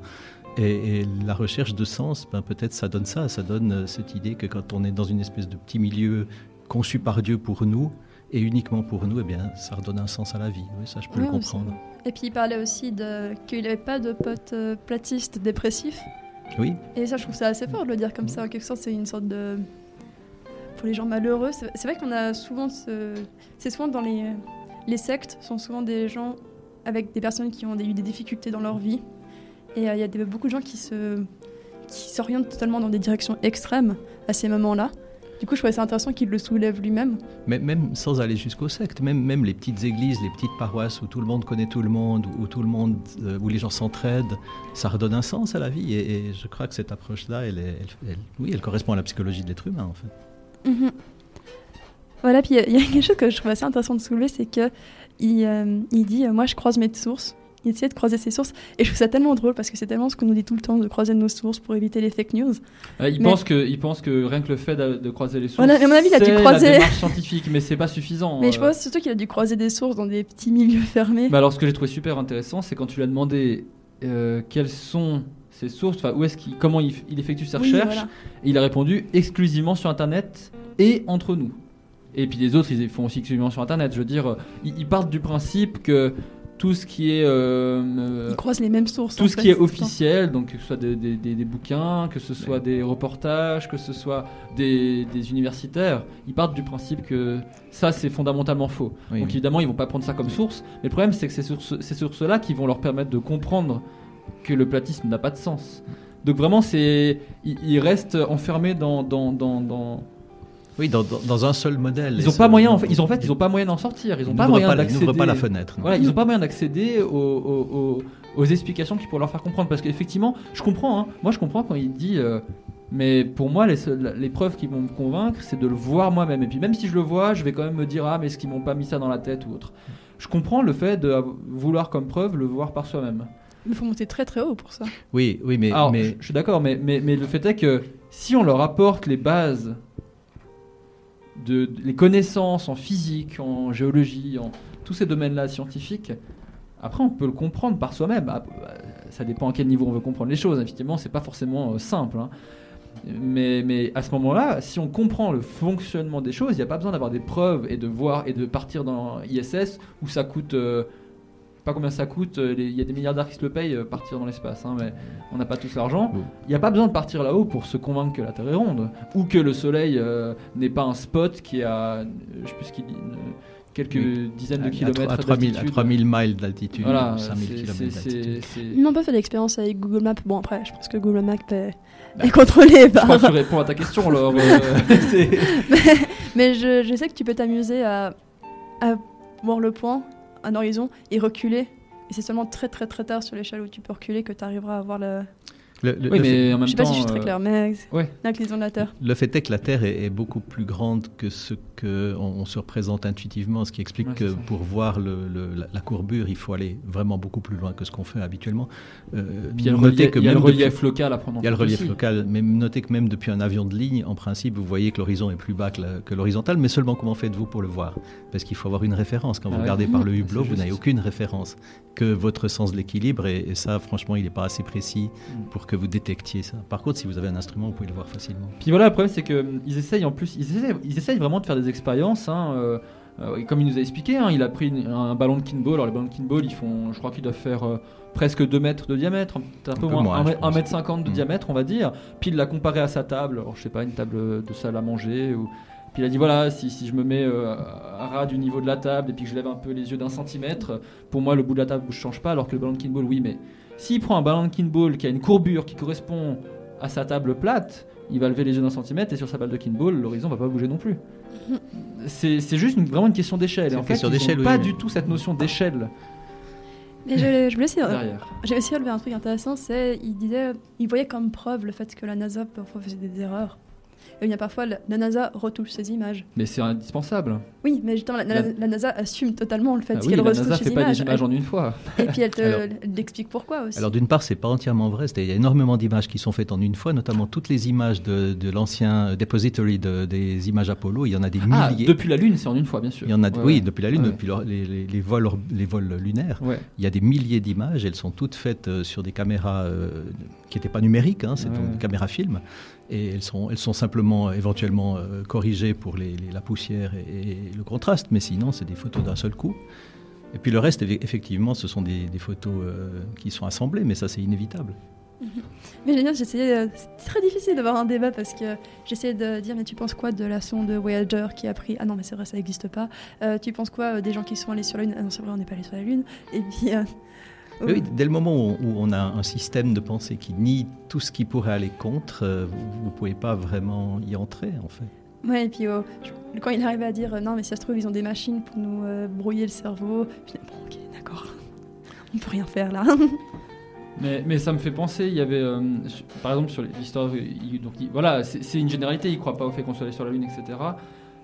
Euh, ça me fait penser, j'avais vu une vidéo il y a quelques années qui était très intéressante, qui avait été faite par un, un professionnel de la, de la photographie et, euh, et aussi cinéaste, euh, qui, qui expliquait, alors ça reste effectivement, il pourrait nous répondre oui, mais il fait partie du complot. Bon, c'est toujours la réponse la plus Oui. facile, mais qui expliquait que, en, en faisant quelques calculs, alors après c'est peut-être un peu discutable les chiffres exacts, que ce- ça aurait été plus compliqué techniquement et puis aussi en termes financiers de, de euh, trafiquer la mission vers la Lune et, et l'alunissage que de le faire en réalité. Point de vue technique, parce que déjà, euh, il faut... Il faut, il faut euh, euh, n'y avait pas de, moyens informatiques euh, comme on a maintenant. Maintenant sur Photoshop, euh, même moi, hein, je peux faire un peu ce que je veux sur Photoshop. Euh, et puis, euh, et puis d'un point de vue financier, euh, c'était impossible parce que, par exemple, euh, si, euh, simuler le fait qu'il soit en apesanteur, donc c'est-à-dire filmer euh, à un taux d'image par seconde bien plus important que la normale pour après lire au ralenti le, film et donc euh, simuler quelqu'un qui saute très lentement, bah, il faut des quantités de bobines, parce qu'à l'époque c'était tout sur, euh, sur bande magnétique, il faut des quantités de bandes magnétiques qui étaient absolument imaginables. Donc c'est c'est vraiment d'un point de vue technique aussi, c'est intéressant de se rendre compte de ça. Et, hum, et en fait, il y a une quantité de personnes qui ne croient pas à l'alunissage, euh, qui ne croient pas à ISS, qui croient pas. Et- et même ils, imaginer- ils- ils se servent du GPS pourtant ces gens. Donc euh, Imaginez aussi, Oui. que, imaginez aussi que le programme lunaire, c'était 400 000 personnes qui travaillaient dessus. et garder le secret pour 400 000 personnes. Voilà, c'est ça, euh, quelque part, qu'il n'y ait pas de fuite sur 400 000 personnes, c'est c'est inimaginable. Donc, euh, voilà. Mais là, c'est et, et- et là, par contre, lui, j'ai l'impression qu'il a un avis un peu différent des, des, des documentaires ou des articles que j'ai eu sur les platistes. Mais lui il semble dire que les personnes vraiment au courant que la Terre est, est, est- est- est plate, euh, c'est un petit millier de personnes selon lui. euh, Ouais, que tous les autres donc euh, les aussi. grands dirigeants des nations, les astronautes, puis quelques autres personnes, mais et que tous les autres sont dupes. Ça me paraît aussi très absurde. Les deux me paraissent absurdes en fait, que tout le monde soit complotiste, euh, que, que tout le monde fasse partie du complot, ou alors que tout le monde soit ignorant complètement. Oui, Et la question que vous avez posée euh, sur les, la- géologues, la géologie, euh, oui, qui- alors effectivement, les maths, c'est seulement une représentation de la réalité qui est, qui est imparfaite. Oui, mais là, on parle Mais, même pas. De, euh, Là, on parle même pas de maths. hein. Quand vous regardez le- les traces sur les sur les séismographes, vous voyez très clairement que euh, les traces qui sont dues à un tremblement de terre à l'opposé de la Terre, ça, ça montre que la Terre est ronde parce qu'à certains endroits, les séismographes euh, ne re- n'enregistrent rien et ça fait effectivement un anneau de l'autre côté de la Terre. Ouais, ouais. Comment expliquer ça sur une Terre plate? Et, et- et ça, c'est pas une question de mathématiques. Vous avez des instruments qui mesurent le, Ouais, ouais. le- le tremblement de terre, qui mesurent les ondes P et S qui arrivent. Et puis, et puis ces, ces instruments, ben, ben, s'ils sont quelque part, ils enregistrent rien. S'ils sont à côté, ils enregistrent quelque chose. C'est pas des mathématiques. En tout cas, il y avait aussi un point que j'ai trouvé hyper intéressant de relever, c'est le, le fait qu'il dit que depuis qu'il pense que la Terre est plate, il se soucie beaucoup plus de l'environnement. Oui, j'ai trouvé tr- fascinant, ça. Ouais, très, très, très et très très bien en J'ai- fait. J'ai voulu presque le remercier. en Oui, fait, oui, moi ça, aussi, hein. moi aussi. Après, j'ai voulu, je me suis retenu de le rassurer sur le fait que même si la Terre est, est pas plate, Oui, il n'y a pas de n'y a pas de solution. souci, on va pas aller sur notre planète. Oui, hein, oui, c'est euh, ça. vu la distance, Manu, tu confirmes. hein, Ouais, euh, Il n'y a pas de risque euh. d'aller sur une autre planète, c'est trop loin. Donc, euh, donc euh, le fait que la Terre soit ronde n'empêche pas du tout les gens de faire Ah, attention à l'environnement. Il n'y a hein. pas Oui. des, des satellites de Saturne, des trucs comme ça. Ouais, mais c'est différent. Alors, il y a un euh, climat assez pourri là-bas. Ouais. Oui, c'est ça. Il faut, ils veulent tout. Il y, a- que il y a les- des gens qui, qui prévoient de d'envoyer des, des armes nucléaires, euh, de bombarder la surface de Mars pour recréer une atmosphère. Ah, Donc, euh, bon, chance. autant- vaut mieux, vaut prendre soin de la Terre et puis on verra après pour le Ouais, reste. je crois que les frères de Donc ça, là, l'environnement n'est pas du tout ça. contradictoire avec le, le- la Terre euh, sphérique. Ouais, mais je trouve ça. Mais après, je, de notre côté, je trouve ça vraiment mignon. Et de l'autre côté, je trouve ça aussi dommage qu'il y ait besoin de penser que la Terre est plate pour prendre soin de l'environnement, car au final, Ouais. Qu'elle soit plate ou pas. Oui, mais ça, montre, grand-chose. ça montre les- la complexité de- des formes de pensée des êtres humains et, et- et le fait de redonner un sens à cette planète comme, comme planète unique, mais en passant par le chemin qu'il fait lui. hein. Moi, j'ai pas besoin de ce chemin-là. Un autre chemin me convient très bien, comme par exemple me dire c'est vraiment à disposition ici tout près la seule planète. Et effectivement, comme vous le disiez, toutes les autres sont beaucoup trop loin pour qu'on puisse y émigrer. Mais, mais euh, c'est cette histoire de sens de la vie, je crois, de sens de, de l'être humain qu'il qu'il, euh, recherché à, à retrouver en fait. C'est la seule ça, je chance qu'on ait, il faut pas la gâcher. Ouais. Et puis, euh, Alors, il voit pas les choses comme moi, mais, mais en fait, sur certains points, la même il voit aussi les choses comme moi, quoi, à vrai dire. Mhm. Ouais. Et aussi, un dernier point que j'ai trouvé très mignon aussi, c'est l'esprit de communauté. Et encore une fois, elle me dit c'est chou, mais il n'y a, pas tellement- il y a pas forcément besoin de penser que la Terre est plate pour trouver une communauté de gens qui nous ressemblent au final. Oui, mais c'est toujours facile de, c'est toujours plus- beaucoup plus facile de se rallier et de se regrouper quand on fait face à une cause commune. Oui. Et qui, et en, et en- et qui, en plus, est une cause d'aller à l'encontre du- du- de, de l'autorité. Ouais. C'est Ouais, c'est- oui, beaucoup sûr. plus facile en général euh, Oui. de se liguer tous ensemble contre quelque chose. euh. Et Ouais. puis, ça suscite davantage de solidarité, parce que c'est une solidarité nécessaire. Quand vous êtes euh, contre, enfin, quand tous les autres sont contre vous, parce qu'évidemment, tout le monde pense que la Terre n'est pas plate, euh, nécessairement, ces gens sont solidaires entre eux, et c'est clair que ça leur fait du bien. Moi, je, voilà. Alors de nouveau, après- je pense pas que la Terre est plate, mais je comprends comment ça marche, cette pensée. À leur échelle, c'est vrai qu'ils ont l'air relativement heureux. Euh, ils sont. euh, j'ai perdu le mot. Ils sont investis d'une d'une mission, voilà, comme il l'a Une dit. mission hein. divine, ouais. Il a vraiment une mission. il est Alors, il heureux a, il a pas voulu que- parler de divinité. mais- Et donc, au final, j'ai pas compris à quel point il était euh, euh, croyant. Non, une question Pierre-Luc, je pense que voilà, plutôt spirituel. Voilà. Je pense que ce qu'il veut, ce qu'il voulait dire, je pense, c'est qu'il Ouais. il se reprochait pas d'un dieu. euh, Voilà, il voulait pas l'associer à une religion. euh. Voilà, il, pense qu'il y a quelque chose, il a pas forcément envie de mettre de mots dessus, c'est ça. Donc, euh, oui, peut-être il y, a du- il y a du bon fond derrière. hein, ça, je, pense qu'on met pas ça en doute. hein, mais c'est. C'est considéré qu'il y a énormément de mauvais fonds chez les autres en fait aussi. Mais du coup, j'ai une question pour vous qui est peut-être à la fois philosophique ou pratique. Euh, comment est-ce qu'on peut se faire un avis sur si la Terre est ronde ou pas, selon vous? C'est-à-dire que euh, Entre. je vais, je vais- je vais m'expliquer. Comment est-ce que une personne lambda Ah. peut faire des exercices. Enfin, peut. La manière la plus saine de se faire un avis toute seule sur si la Terre est ronde ou pas? Alors, il y a des façons assez simples de voir que la Terre est, ronde. La, la première qui vient à l'esprit, c'est de voir que bah, les bateaux disparaissent derrière l'horizon. D'abord la coque, ensuite euh, finalement les mâts. La plupart du temps, c'est ça que vous voyez quand vous êtes au bord de l'océan. Il y a une autre façon qui est intéressante, mais ça demande de voyager un peu. C'est euh, si vous allez dans l'hémisphère nord, vous regardez en direction de l'étoile polaire, vous voyez que le ciel en apparence tourne dans le sens contraire des aiguilles d'une montre autour de l'étoile polaire. Vous allez ensuite dans l'hémisphère sud, vous regardez grosso modo le- le- la croix, le, le crucis, la, la croix, du sud, voilà, merci. Euh, et vous voyez que de ce côté-là, la Terre, le, le ciel semble tourner dans le sens des aiguilles d'une montre, cette fois, donc dans l'autre sens. Et donc ça, au- à 30 degrés euh, au-dessus de l'horizon, et vous- si vous arrivez à faire coller ça avec un modèle de Terre plate, c'est que vous êtes vraiment très très fort. En réalité, le fait d'être sur une sphère l'explique très très bien, c'est extrêmement facile, c'est automatique. Alors que sur une Terre plate, vous êtes obligé d'imaginer des modèles extraordinairement Complexe. bizarres et, et complexes mathématiquement. Ouais. Et on retombe sur alors le, le travers que les, les platistes eux-mêmes euh, Mhm. semblent reprocher aux autres. Est-ce que oui, est-ce qu'on devrait juste croire. Enfin, il y a cette idée de croire les personnes qui nous disent, qui nous ont enseigné que la Terre est ronde? Moi, non, je, moi, je pense qu'il faut comprendre. Il faut faut, chercher à comprendre. les choses. Et- et croire, c'est bien de. Faut, faut, faut pas faire confiance aveugle. Je, je- D'accord, mais, c'est plutôt une philosophie de vie. C'est pas dans le cas de la Terre. Mais c'est une, une philosophie un peu dangereuse parce qu'il y a quand même bien des choses sur lesquelles vous êtes obligé de faire confiance parce que bon, la Terre, vous pouvez regarder, vous pouvez observer, regarder le ciel, etc., voyager, bon, voilà.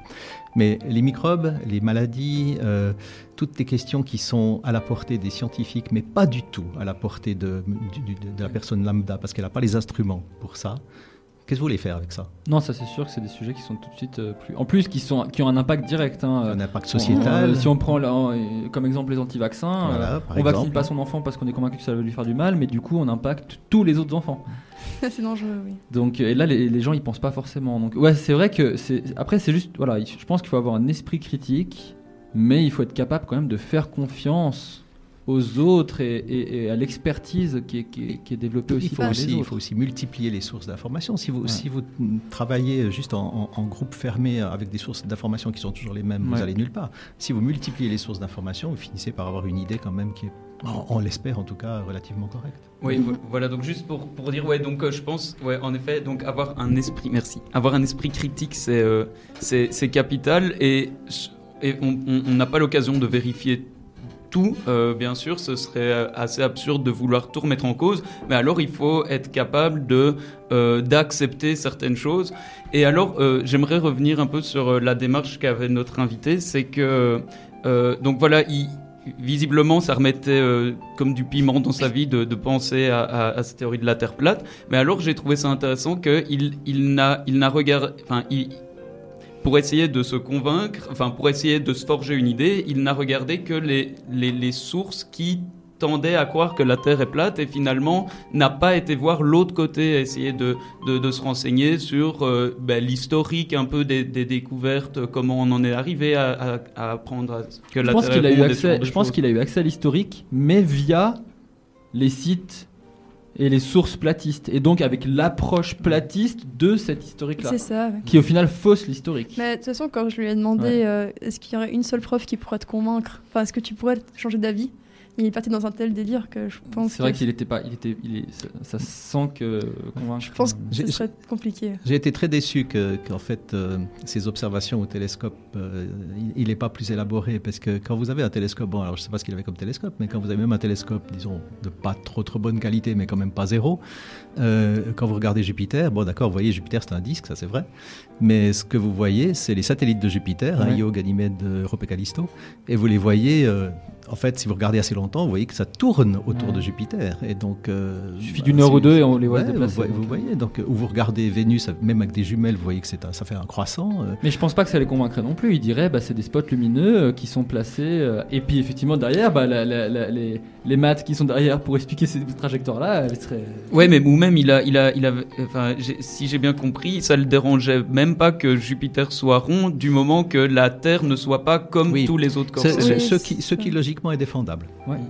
Ouais. Alors pas pour un physicien, bien sûr, hein, euh, on est d'accord. Mais, mais logiquement, c'est vrai que c'est pas parce que les autres corps célestes sont sphériques que de- la Terre devrait être sphérique, sauf si on connaît toute l'histoire physique qui est derrière. Ouais. Parce que là, ouais, c'est vrai que l'histoire physique, ils, ils remettent complètement en question euh, la, la gravité. hein. Bien sûr, oui. Dans, Mhm. dans cette théorie-là, euh, ils font abstraction du fonction... de, de- de la façon dont la gravité euh, fonctionne, euh, qui est... Qui est... De la façon dont la gravité a nécessairement fait de la Terre une sphère, et Oui, puis de la, de, la manière dont la gravité se manifeste sur Terre, parce que sinon, évidemment, euh, la, la- la verticale ne serait verticale Il y a les deux aspects. point. Il y a les deux aspects. Déjà, euh, le, le disque, il serait pas stable, il s'effondrerait sur lui-même et donnerait une sphère. Et deuxième point, si jamais euh, par euh, quelque chose de magique, il, il- était stable, effectivement, on serait vertical qu'au centre. Et puis Oui. plus, on se, plus on se dirige vers le bord, plus on devrait, Plus, plus on serait penché. plus on serait penché. Donc euh, il après, il parle des fake news au sein même de la communauté. Et donc, il y aurait un, un groupe de platistes qui, qui en fait, polluerait euh, le- ce mouvement-là. Euh, donc, peut-être, je sais pas, est-ce qu'ils considèrent que c'est des, des, des personnes qui font partie des gouvernements ou autres et puis qui, qui viennent euh, polluer les choses pour les discréditer, peut-être Mhm. Je sais pas. Alors, possible. je dois dire que j'ai cherché des, euh, des, des platistes et ça a été très très compliqué parce que sur les forums de platistes, 90% des gens sont là pour dire des blagues. Donc, ils, donc, ils Voilà, ce du sont pas des platistes eux-mêmes. C'est très ça difficile Alors, alors, c'est pas vrai si vous allez sur les forums de platistes euh, américains, par exemple. Là, les gens disent pas des blagues. hein. Peut-être, j'ai pas été jusque-là. Mais c'est Euh, vrai que j'ai non, beaucoup non. de peine parce que euh, sur les forums platistes, c'est pas la majorité des gens qui sont platistes. Oui, mais c'était. Après, Je euh, pense qu'après, les, les, les groupes Facebook, c'est c'est relativement différent des, des, des forums un peu plus isolés.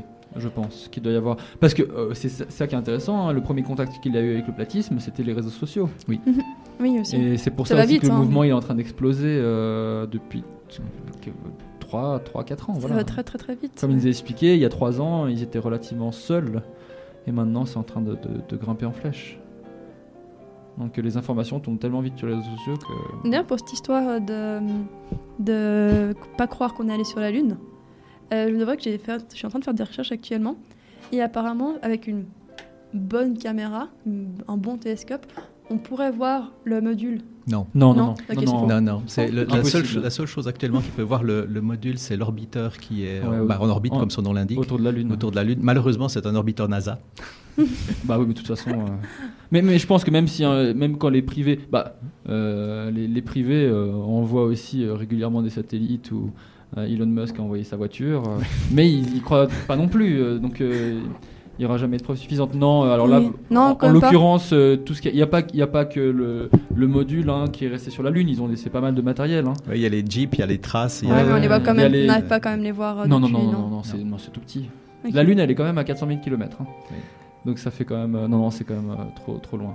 Mais mais mais il y a énormément de choses, même sur Terre, hein, qui prouvent la, la courbure. De... On est obligé de prendre en compte la courbure de la Terre dans les grosses infrastructures, les grands ponts, les ponts qui font quelques kilomètres de long ou autres. On est obligé de prendre en compte la, la courbure de la Terre, sinon ils ne tiendraient pas. Euh, Les, les rails de train à haute vitesse, on est obligé de prendre en compte Oui. la courbure de la Terre parce qu'il y a la force de Verlis qui impacte. Enfin, Et moi, j'étais tombé sur une chose assez extraordinaire qui est euh, lorsqu'on a creusé le tunnel, le tunnel sous la Manche. Quand on creuse un tunnel, c'est difficile d'aligner un tunnel ah oui. parce que parce que ben, ben, c'est voilà, c'est difficile. En plus, il n'est pas tout droit, il descend. Enfin, il doit éviter des zones géologiques, je ne sais pas quoi. Donc, pour euh, savoir dans quelle direction on allait, on a utilisé un truc qui s'appelle le géoté le ah comment ça s'appelle? Attendez, le gyrothéodolite. Voilà. Et un, gyro- un gyrothéodolite. Mesure la rotation de la Terre, non? Il dépend de l'existence d'une rotation de la Terre pour s'aligner. Et on a effectivement creusé le, le tunnel sous la Manche à l'aide d'instruments qui ne fonctionneraient pas si la Terre ne tournait pas. Voilà. Puis et au final, ils sont arrivés euh, Très près. à 10, Très près, 10 oui, ou 20 oui. cm près d'alignement. oui. C'est incroyable. Je pense qu'on va gentiment clore ce sujet euh, des platistes, puisqu'on en a quand même passé euh, un sacré bout de temps dessus. Mais euh, ouais, pour le mot de la fin, je crois qu'on a. Si on veut se faire un avis sur si la Terre est ronde ou plate, je crois qu'il y a suffisamment de sources qui viennent de suffisamment d'endroits très très très variés, que ce soit le tunnel sous la Manche, la géothermie, le- les observations qui montrent que la Terre est ronde a priori.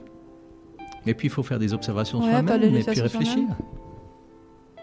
Voilà, et puis euh, Puis il y a un aspect spirituel aussi, euh, visiblement. Voilà, moi, je pense Ah que c'est ouais, très c'est très très très- important dans le platisme, c'est cet aspect. Mais c'est ouais, une théorie du complot, tout simplement. C'est c'est des croyances et puis. euh, Ouais, mais c'est pas une théorie du complot comme le 11 septembre. hein. Ça va.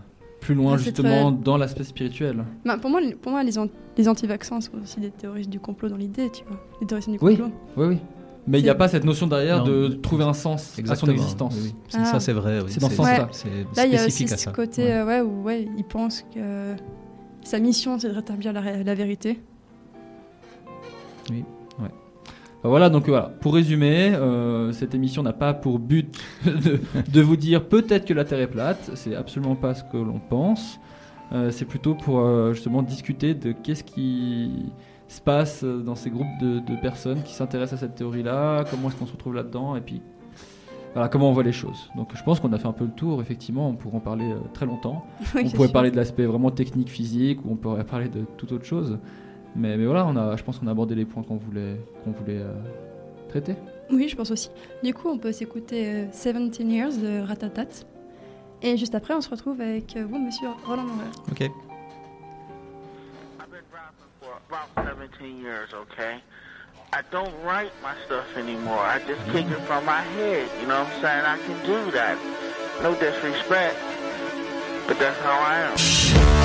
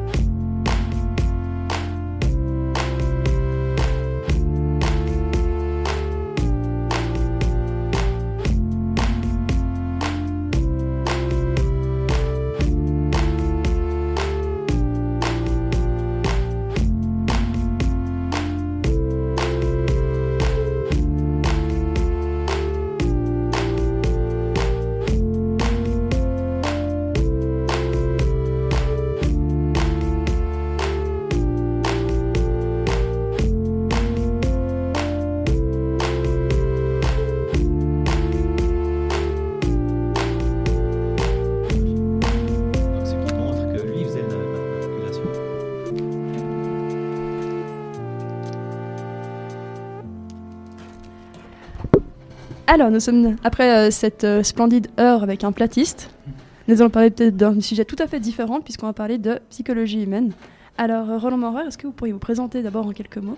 Alors, moi, j'ai fait des études de psychologie à l'origine, ensuite de quoi j'ai basculé du côté de l'éthologie, donc de l'approche biologique du comportement animal. J'ai travaillé pendant 20 ans, je crois, 25 ans, je ne sais plus exactement, dans le domaine de l'orientation spatiale chez l'animal. À part ça, je travaille également euh, dans, un, un institut de, une équipe de psychologie euh, de la perception euh, à Genève aussi. Et puis, quand le laboratoire d'éthologie où on faisait ses études sur l'animal a fermé en 2001, j'ai basculé sur l'être humain de nouveau, euh, sur des questions d'orientation spatiale. Donc, je suis essentiellement au niveau recherche, quelqu'un qui fait, qui s'intéresse à l'orientation spatiale. À part ça, dans, mes cours, euh, j'enseigne un certain nombre de choses, mais en particulier des choses qui sont liées à l'évolution du comportement. Et c'est apparemment pour ça que je suis là. Oui, parce que je vous avouerai pourquoi est-ce que j'ai voulu vous inviter Parce que j'ai essayé euh, pendant le bananaton, peut-être que tu t'en souviens, d'expliquer la, sé- la sélection sexuelle et je crois que personne n'a rien compris. je ne vais pas être très très claire. Du coup, je me suis dit, bon, on va pas abandonner. Avec la danse. oui, avec, euh, la symétrie dans la danse. La symétrie dans la fame- le fameux exemple. Voilà, personne n'a rien compris, du coup. Mais vous avez choisi alors un exemple particulièrement gratiné, il faut dire. Ouais, j'ai l'ambition. Alors, pour commencer, je vais vous demander comment est-ce qu'on peut parler d'é- d'évolution dans les comportements humains? Pourquoi est-ce qu'on n'en parlerait pas plutôt? Puisque, au fond, nous sommes un animal comme tous les autres animaux, donc nous sommes au bout de, millions d'années d'évolution, ce qui veut dire que ce que nous sommes physiquement, ce que nous sommes psychologiquement, enfin, en tout cas, une partie de notre psychologie, euh, notre, notre biologie en général, euh, notre physiologie, tout ça, c'est issu de l'évolution, donc euh, le comportement aussi. N'importe quel comportement, vous Mais pensez que euh, oui, sans doute n'importe quel comportement est, est- est fondé ou, a- ou a- en tout cas des colorations euh, qui sont qui sont liées à l'évolution. Bon, maintenant vous- si vous allez me dire euh, jouer du piano, c'est un comportement, d'accord Est-ce qu'on peut dire que c'est lié à l'évolution? Alors oui, indirectement sans doute, parce que l'évolution nous a donné des moyens de faire ça, de jouer du piano. Mais bien sûr, Mm. c'était pas écrit, c'est pas écrit dans nos gènes. hein. Et environ combien de temps un comportement met pour apparaître et se disperser dans une population C'est une fausse question, c'est pas une bonne question parce que euh, c'est comme si subitement le, comportement, pouf, il apparaissait d'un coup là et puis il allait se disséminer dans la population. En fait, il faut bien imaginer que euh, tout ça est, est- c'est un continuum, c'est-à-dire qu'un comportement, c'est que simplement le changement par rapport au, un petit changement par rapport à un comportement précédent qui lui-même est un petit changement par rapport au comportement précédent. Donc c'est difficile de, de parler en termes de temps. Mais vous pourriez par exemple imaginer euh, des situations où les pressions de sélection sont suffisamment fortes pour que le comportement change beaucoup rapidement. L'exemple, un bon exemple, c'est quand dans la, dans la domestication, hein, euh, vous savez, il y a une expérience de Beliaev en, Russie qui a en 30 générations de renards obtenu, euh, des- parce qu'il sélectionnait uniquement les renards les plus dociles et il faisait se reproduire entre eux, il a obtenu des renards qui sont maintenant comme des chiens, presque comme des chiens, c'est-à-dire que génétiquement, ils sont euh, attirés par les êtres humains, ils se comportent comme des chiens, ils sont gentils, ils agitent la queue, ils font, ils font toutes ces choses que les chiens font, alors que ce sont des renards. Il a suffi de 30 générations. Mais là, la pression de sélection était très forte, puisqu'on ne sélectionnait que ceux qui étaient les plus dociles parmi la population de renards qu'on avait à disposition. Donc ça peut être rapide, mais en général, c'est quand même beaucoup plus lent. D'accord. Par exemple, on prend souvent l'exemple de la digestion du lait Oui, comme étant un comportement adaptatif. oui. Et ça, par exemple, cette digestion du lait, ça se calcule sur des milliers d'années. Oui, c'est je ne me souviens plus exactement, mais c'est quelque chose comme 4000 ans à peu près, ou, ou un peu plus. C'est quelques milliers d'années. Il y a eu une mutation qui a euh, permis la, le- bon, la lactase, qui est l'enzyme qui permet la digestion du lactose, qui est donc le sucre du lait. Normalement, n'est produite que quand on est bébé, puis qu'on est allaité euh, ben, par la maman. Euh, donc chez les adultes, en principe, ça ne devrait pas continuer à être produit, mais euh, dans une population, une mutation est apparue il y a de ça donc quelques milliers d'années.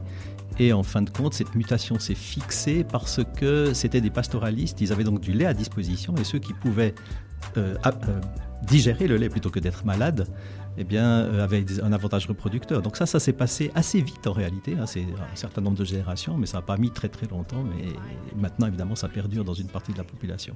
Et on dit que si on, en étant adulte, si on arrête de boire du lait un certain temps, euh, si on recommence, on, on- on va avoir beaucoup plus de mal à le digérer. Ça, c'est une Alors réalité j'ai ou- aucune idée.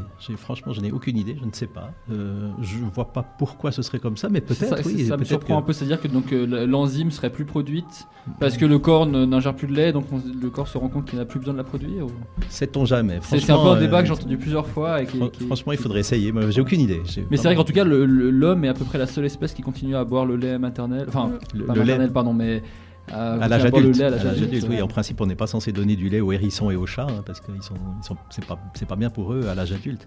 Oui, effectivement, parce que nous avons eu cette mutation. C'est vrai que le lait est quelque chose qui fait vraiment débat, j'ai l'impression. En plus, moi j'adore le lait, j'ai toujours été euh, effrayé de- de- de- d'arrêter d'en boire trop longtemps et de plus pouvoir en boire de ma vie, donc j'en bois vraiment très souvent. Comme ça, Ok, je on est sûr après. Ouais, comme ça, même si jamais c'est pas vrai, au moins je, je peux. Mais, mais je pense que vous avez raison. C'est une bonne précaution.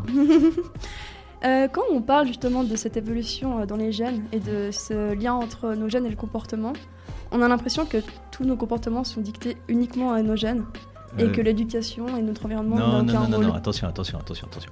Est-ce que c'est Euh, vrai je, je crois qu'aucun biologiste, euh, à part dans, dans certains cas très très très spécifiques et pointus, aucun biologiste ne vous dirait par exemple que quelque chose est entièrement déterminé par les gènes. Le fait est que les gènes vont plutôt donner des prédispositions, des colorations qui peuvent être plus ou moins fortes ou, ou au contraire très très légères sur toute une palette de comportements. On sait par exemple que pour la plupart des, des caractéristiques du caractère, euh, l'influence génétique représente euh, grosso modo un, tiers, on va dire un tiers à un demi de, de la variance. Autrement dit, un tiers jusqu'à un demi des différences entre personnes, c'est comme ça qu'il faut le comprendre, hein. des différences entre personnes quand vous regardez une population, un tiers à un demi de ces différences sont dues de, de comportement, de caractère, hein, sont dues à des effets génétiques et le reste, c'est-à-dire plus de la moitié, sont dus à des effets environnementaux. Ce qui veut dire qu'il y a un partage, mais il est quand même euh, inégalitaire en faveur de l'environnement. Donc c'est pas dicté, dicté du tout par, c'est pas du tout hein, dicté par les gènes, c'est au plus coloré. C'est-à-dire que selon la vie que je vais avoir, euh, je serai pas forcément la enfin, je comment je suis né va pas prédestiner pour toute ma vie. Ah non, non, bien sûr que non. Bien sûr que non. Heureusement que, mon Dieu. Mais, mais- mais vous voyez, c'est la même chose quand, quand vous pensez aux influences sociales. Qui vous dirait que les influences sociales déterminent entièrement ce que nous sommes? C'est pas vrai non plus. Donc on voit bien que c'est une rencontre des deux influences. Et on dit souvent que des maladies comme par exemple la dépression ou, ou, d'autres- ou bien le diabète pourraient avoir des bases des génétiques qui joueraient un rôle. Pourtant, je vois pas vraiment d'avantage évolutif un gène comme celui-ci, comme le gène de dépression. Ça se discute. Ça se discute. Euh, alors bon, il y a plusieurs façons d'expliquer des caractères qui sont, qui sont négatifs, hein, qui en fait euh, sont détrimentaux pour la, reproduction. C'est de ça dont il s'agit. hein. Dans, dans l'évolution, vous demandez toujours si quelque chose vous apporte un avantage ou au contraire un désavantage reproducteur. Alors c'est clair que le diabète, euh, évidemment, ça vous rend malade. la dépression, ça vous isole et tout ça. On peut imaginer, par exemple, que la dépression, euh, c'est une forme de réponse qui, dans une population, parce qu'évidemment tout le monde n'est pas dépressif, hein, mais imaginez une situation où euh, il y a des dangers dans l'environnement, où il y a peu de ressources, ou une situation qui est où, en fait ceux qui prennent des risques euh, seraient donc désavantagés. Si vous avez des gens qui, au contraire, euh, se mettent à l'écart, euh, restent tranquilles dans leur coin, sont complètement presque invisibles, euh, ceux-là pourraient mieux en fait survivre dans une, dans une situation de ce type-là. Et on peut imaginer qu'il y a eu des pressions de sélection pour maintenir ce type de, de caractère. Ça, c'est une possibilité. L'autre possibilité, comme l'histoire du diabète peut-être, c'est de, se dire que euh, ça résulte d'un c'est un effet collatéral, c'est-à-dire vous avez des effets avantageux qui ont produit par ailleurs, à côté de ça, des effets désavantageux. Alors pour le diabète, je ne sais pas exactement, mais par exemple, en ce qui concerne la digestion des sucres, il y a visiblement à peu près, euh, attendez que je m'y retrouve, on va dire une, 10 millions d'années à peu près, pour se donner une idée, quelque chose comme ça, 10 à 20 millions d'années, il y, aurait, il y a eu une mutation qui concerne une enzyme, à nouveau l'uricase, qui fait que euh, une mutation chez les grands singes, chez les, donc les singes anthropoïdes, et nous, puisque nous sommes dans la même branche, hein, une, euh, mutation qui fait que les sucres ont été digérés plus efficacement, ce qui fait qu'on obtient, on obtenait, ce, groupe d'animaux obtenait plus d'énergie à partir de la même quantité de feuilles ou de fruits ou quoi que ce soit.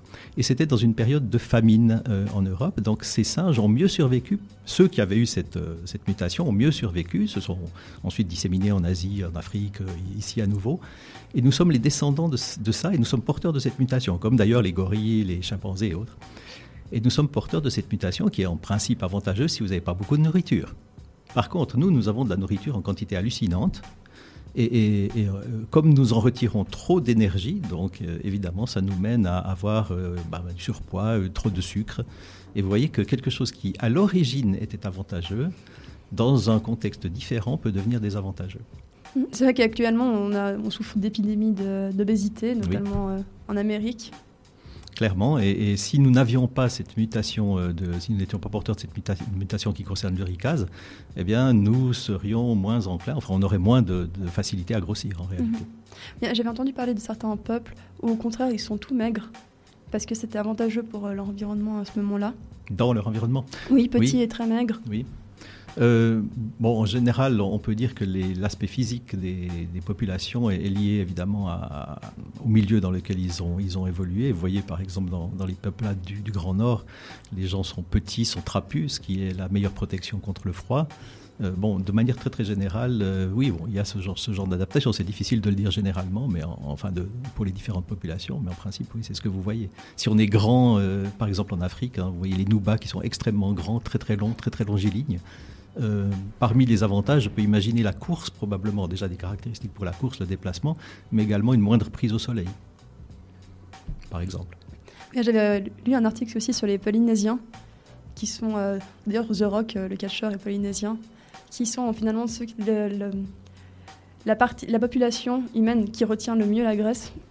Et d'ailleurs, ils souffrent actuellement d'épidémies de, maladies cardiovasculaires, car ils sont tous, je crois qu'ils ils ont le plus gros por- la plus grande proportion d'obésité au monde, mais euh, de base, ils vivent sur des îles très reculées et très, Et dans des conditions très difficiles. Oui, oui, c'est ça, avec très peu de ressources et, et qui mènent généralement à des adaptations qui sont liées à ce peu de ressources. Alors, j'ai une dernière question, et puis ensuite, euh, on pourra peut-être débattre et discuter un peu autour de la table. On dit souvent qu'avec les progrès de la médecine, et euh, ou bien avec les sites de rencontres sur Internet, finalement, tous les humains aujourd'hui vivent et se reproduisent un peu de toute façon, alors que du coup, on n'est plus soumis à l'évolution. Puis à la sélection naturelle La aussi. sélection on n'a plus. Enfin, Alors on est évidemment moins soumis à la sélection naturelle, on reste soumis je pense à la sélection sexuelle parce que je ne pense pas que tout le monde trouve des partenaires avec la même facilité. Ce qui montre qu'il y a probablement des critères qui existent, qui montrent, à coup sûr, il y, a, encore des critères qui existent de choix, ce qui veut dire que certaines personnes vont trouver euh, plus de partenaires et potentiellement avoir plus d'enfants, ce qui est le, moteur de l'évolution. Donc non, moi je ne crois pas du tout que, l'évolution a, cessé. C'est clair que... euh, Prenez la myopie par exemple, vous voyez, moi je porte des lunettes, je suis myope. Euh, la myopie était contre-sélectionnée euh, à l'époque, enfin avant, avant qu'il y ait des lunettes. Maintenant, évidemment, euh, que vous soyez myope ou pas, vous survivez de la même manière, en tout cas chez nous. Ce qui veut dire que ce facteur-là de sélection, eh bien, il, a, il est tombé, évidemment. Donc il n'y a plus de facteurs qui empêchent les gens de, continuer à, devenir myopes et de se reproduire entre myopes. Et à faire de, plus en plus de petits myopes. oui, bien pour reprendre l'exemple du diabète, maintenant les gens peuvent, on peut vivre bien Oui. avec un diabète finalement.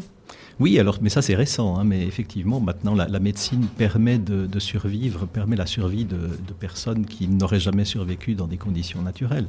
Donc oui, de ce point de vue-là, c'est clair que l'évolution a, a cessé.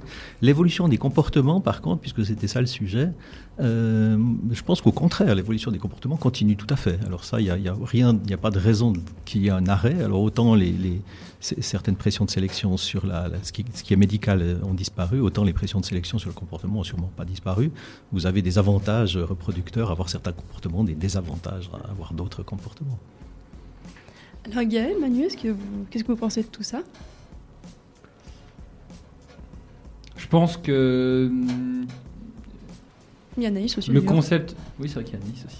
Euh, je pense que le concept d'évolution a évolué, si je peux dire ça Wow. comme ça. Euh, avant, voilà, la sélection naturelle, c'était euh, celui qui courait le plus vite pour, euh, pour attraper euh, ses proies, celui qui visait le mieux, celui qui. qui- qui- Celui qui survivait. Voilà, c'est vraiment la celui loi qui du plus survivait. fort. Maintenant, c'est plutôt la loi de celui qui impressionne le plus, je pense. Celui qui.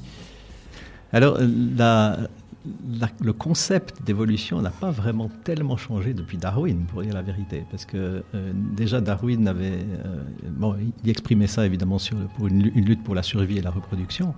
Mais déjà, c'était lui qui avait eu cette idée de la sélection sexuelle, c'est-à-dire que les, les avantages reproducteurs ne sont pas nécessairement liés à être le, le plus fort, mais ça peut être simplement le plus orné ou le plus je ne sais pas quoi, quelque chose, une caractéristique quelconque. Et. C'était déjà donc euh, euh, au 19e siècle conçu comme quelque chose de complexe. L'évolution est absolument pas euh, unifactorielle. Peut-être que maintenant on s'en rend plus compte et on en parle un peu plus dans le grand public. C'est vrai que quand moi j'étais enfant, c'était fight for survival. là, C'était la, loi du plus fort pour la survie. C'est comme ça que dans le public, je dis bien le public, hein, dans le public on se représentait les choses. Maintenant peut-être c'est devenu un, petit, un petit peu plus nuancé. Parce que maintenant, moi, je sais pas, ça donne l'impression un peu que. Je prends un exemple un peu extrême, hein, euh, mais l'exemple de de- d'un enfant qui naît dans une famille euh, relativement riche, euh, je sais pas, une famille d'entrepreneurs ou de, de PDG de banque ou je sais pas quoi. Cet enfant-là, a priori, il part avec un avantage incontestable dans la société dans laquelle on vit. hein, de- Ça, c'est certain, de- oui. de- du, du fonctionnement économique. hein. Il peut être euh, rachitique, il peut être euh, presque stupide, il peut être à moitié aveugle. Il- il- il- lui, la sélection va pas l'affecter a priori. hein. Euh, entre certaines limites, parce Il que est-ce que il vous pensez que le il oui parce que imaginez que votre enfant qui naît dans un milieu très comme vous le dites là, mais il est en plus de ça il est beau, il est grand, il est bien fait. euh, si c'est un garçon, imaginez ça. euh, vous pensez que l'autre, celui qui est aveugle, rachitique, et je sais pas quoi, euh, il aura autant de partenaires? Pas autant. Mais je pense qu'il aura beaucoup moins de mal Mais que quelqu'un qui naît dans un milieu, on va dire, On neutre. est- ah oui oui, mais bien Voilà, sûr, c'est c'est la fameuse interaction entre Donc, qu'est-ce qui est euh, donné par les gènes en et fait, ce qui est je quand je disais que le concept d'évolution a évolué, je dirais qu'il y a beaucoup plus de facteurs, enfin, pour- pour les humains en tout cas, hein, j'ai l'impression qu'il y a encore plus de facteurs qu'avant. Qui agissent. Qui agissent. Qui ouais. agissent sur- C'est Ah un oui, peu, ça- c'est un ça, peu je ce- crois bien, ce- oui, oui. cet aspect-là que. Oui, oui, que- mais dès le moment pensais. où on a eu des sociétés complexes, hein, dès le ça. moment où on a eu la société agricole, euh, mais même avant, les- ça c'est devenu beaucoup plus complexe que ce que Mm. vous verriez sur un animal solitaire, par exemple. hein. Puis même en fonction aussi des, des- des- je veux dire, des mœurs, et puis euh, euh, il y, a, il y a un siècle en arrière, un siècle et demi en arrière, les personnes euh, qui étaient un peu fortes et euh, avec de l'embonpoint, c'était vu de manière très positive parce que ça signifiait, même encore un peu en arrière, ça signifiait qu'elles avaient suffi- suffisamment d'argent pour manger, qu'elles étaient en pleine forme, etc. Maintenant, euh, si, si, si on a des poignées d'amour, euh, déjà ça commence mal. Bah, Oui. Non, encore ça va. C'était quand tu regardais dans les années 80, 90, euh, tous les mannequins étaient anorexiques. Alors c'est tout ça est vrai, mais vous avez Justement, des c'est des régularités. vagues. Il y a des- mais il y a des régularités qui euh, existent en dépit des changements que vous mentionnez. Par exemple, euh, à toutes les époques, on a préféré les hommes avec des, des épaules larges, et à toutes les époques, on a préféré des femmes avec euh, la taille fine, indépendamment ou de manière croisée avec le- leur, euh, leur dimension, leur, leur taux de graisse. En fait. Donc vous avez euh, quand même des régularités qui persistent et qui traduisent certaines euh, vérités, disons au sens large, d'avantages reproducteurs. Donc si vous avez une taille fine comme femme, par- enfin en tout cas un rapport entre la taille et les, et les hanches qui est favorable, plutôt fin, eh bien euh, vous êtes en principe un peu plus fertile, vous avez vos règles un peu plus tôt. Donc de manière générale, ça, ça, ça existe effectivement au travers des époques. D'ailleurs, pour revenir à cette histoire d'obésité et puis de mutation qui est Mhm. pour qui la graisse, on pourrait même avoir quelque chose. C'est-à-dire qu'il y a des milliers d'années, c'était avantage, avantageux de stocker la graisse, finalement, pour on survivre mieux. Mais aujourd'hui, il y a des gens qui, qui meurent au final de maladies cardiovasculaires. Et, ça euh, représente une pression de sélection, vous avez et, raison. voilà. Et puis aussi parce que je crois que c'est qu'il y a moins de fertilité chez les personnes obèses, mais je ne suis pas médecin. Il me semble qu'il y a plus, moins, qu'il y a plus euh, les personnes obèses sont moins fertiles, il me Oui. semble. Oui, oui. Du coup, ça pourrait être en fait une sélection préverse- inverse. Bien sûr, bien passé. sûr. Donc il, il pourrait, on pourrait imaginer, c'est tout à fait, c'est tout à fait possible, une mutation qui- inverse hein, qui rendrait l'assimilation des sucres, par exemple, plus difficile et qui se répandrait, dans la population parce qu'elle serait avantageuse du point de vue euh, du point de vue reproduction, parce que ces gens seraient moins soumis à l'obésité et ainsi de suite, et donc auraient en fin de compte un peu plus d'enfants que les autres. Oui, c'est tout à fait envisageable, hein, bien sûr. Oui, c'est dingue de se dire euh, que, tout, que chaque, euh, chaque comportement qu'on a a finalement un sens, hein, une raison d'être, et puis est, le, fruit de l'évolution. Alors on peut peut-être pas dire ça aussi directement, mais, disons certaines bases des comportements que des autres, des comportements qu'on a en général, certaines bases sont le fruit de l'évolution. Comme je le disais tout à l'heure pour le piano, hein, vous pouvez pas dire que c'est directement issu de l'évolution, mais la capacité motrice qui nous permet de faire du piano, c'est une capacité qui est issue de la, des possibilités de manipulation et de la vision qui est très très fine aussi, des capacités de coordination visio- visio-manuelle. Et ça, c'était avantageux pour d'autres choses, évidemment, que de faire du piano. C'était avantageux pour manipuler des outils et ainsi de suite, donc des choses qui étaient avantageuses avant. Mais, mais bien sûr, tout a un fond. Je veux dire, nous sommes des animaux, quoi. Tout, tout a quand même un, ancrage. Je ne veux pas dire que c'est absolument pas, euh, déterminé, hein, c'est pas du tout ça. Mais l'ancrage, c'est quand même celui d'un organisme, donc un être vivant, autrement dit un ancrage biologique, ça faut quand même pas l'oublier. Gaël, Manu, Anaïs? Peut-être d'autres choses à dire? Ouais, moi, je- j'avais une discussion avec des amis l'autre fois et on, on se rendait compte que on était quatre et que il y a quelque temps, il y en aurait une seule qui aurait survécu, alors qu'on a que euh, 25 ans, tu vois. Et je trouvais ça super intéressant quand même. Oui, tout à fait. C'est- vraiment lié à ce qu'on disait tout à l'heure, hein, à la diminution des pressions de sélection. Mm. Que c'est même pas finalement nous-mêmes, c'est aussi les autres qui influent sur euh, notre vie finalement. Il y a même plus, euh, c'est même plus nous tout seuls qui nous battons pour survivre. C'est entre nous, on, s'aide euh, pour que les uns et les autres euh, restent vivants, quoi. Alors ça, c'est pas vraiment récent, hein, dans la mesure où vous voyez euh, des, traces d'entraide, des, évidences d'entraide chez Néandertal, vous voyez des évidences d'entraide chez, nos ancêtres très très loin, parce que dans les groupes sociaux, l'entraide est avantageuse pour l'individu. C'est-à-dire, c'est pas, pas tant pour le groupe que c'est avantageux. Enfin, en fin de compte, bien sûr, le groupe en, en profite, mais, mais c'est surtout l'effet en retour. C'est-à-dire que si vous êtes porté, vous, en tant qu'individu, à être euh, empathique, à aider les autres, que le groupe, à cause de ça, est plus stable, s'en sort mieux, eh bien, vous, puisque vous êtes membre du groupe, vous avez un avantage reproducteur. Ce qui veut dire que ça fait un, un belle, jolie boucle de neige qui vous porte finalement, qui nous a porté finalement à être l'espèce, et ça on, l'oublie, hein, on dit oui les êtres humains c'est affreux, ça se bat tout le temps, etc. C'est vrai, c'est vrai. Mais à part ça, nous sommes de très loin l'espèce la plus empathique. Donc il ne faut pas non plus oublier ça. hein. Dans, dans nos groupes sociaux tellement complexes, ce qui s'est développé, c'est des mécanismes pour stabiliser ces groupes sociaux, alors même qu'on est tout le temps en concurrence, qu'on est les uns sur les autres, que c'est vraiment super compliqué la vie des êtres humains, pour dire la vérité, eh bien nous avons des mécanismes pour stabiliser ça, et ces mécanismes ont été mis en place lors de l'évolution. Alors, on est pile dans les temps, je crois, actuellement. Alors, j'aurais peut-être éventuellement une dernière demande. Euh, vu que j'avais vainement tenté d'expliquer le lien entre symétrie et sélection. Ah oui, c'est vrai, je me souviens. Personne n'avait rien compris. C'est le, le- le fa- le lien entre Ah, juste la symétrie et la puis, euh, symétrie et, la, et la sélection sexuelle. oui, Ah. voilà.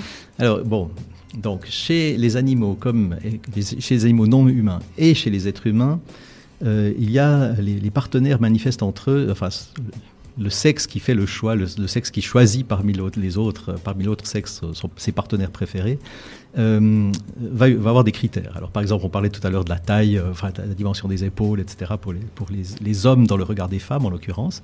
Eh bien, euh, un, un des critères qui semble être très répandu, bien qu'on ne sache pas complètement pourquoi, mais un critère qui semble très répandu dans la nature, euh, dans les espèces animales, c'est la symétrie. C'est-à-dire qu'un partenaire euh, potentiel est jugé, entre autres, sur des critères de est-il symétrique ou pas? Les araignées font ça, les poissons font ça, euh, je ne sais pas quoi, un peu tout le monde fait ça, et les êtres humains font ça aussi. Donc, par exemple, un visage symétrique est jugé plus beau qu'un visage asymétrique. hein. Vous allez préférer un partenaire symétrique à un partenaire légèrement asymétrique. Et ça semble être lié, mais je dis ça semble, hein, parce qu'on n'a pas vraiment d'évidence très claire à ce sujet. Ça semble être lié à de meilleures capacités reproductives.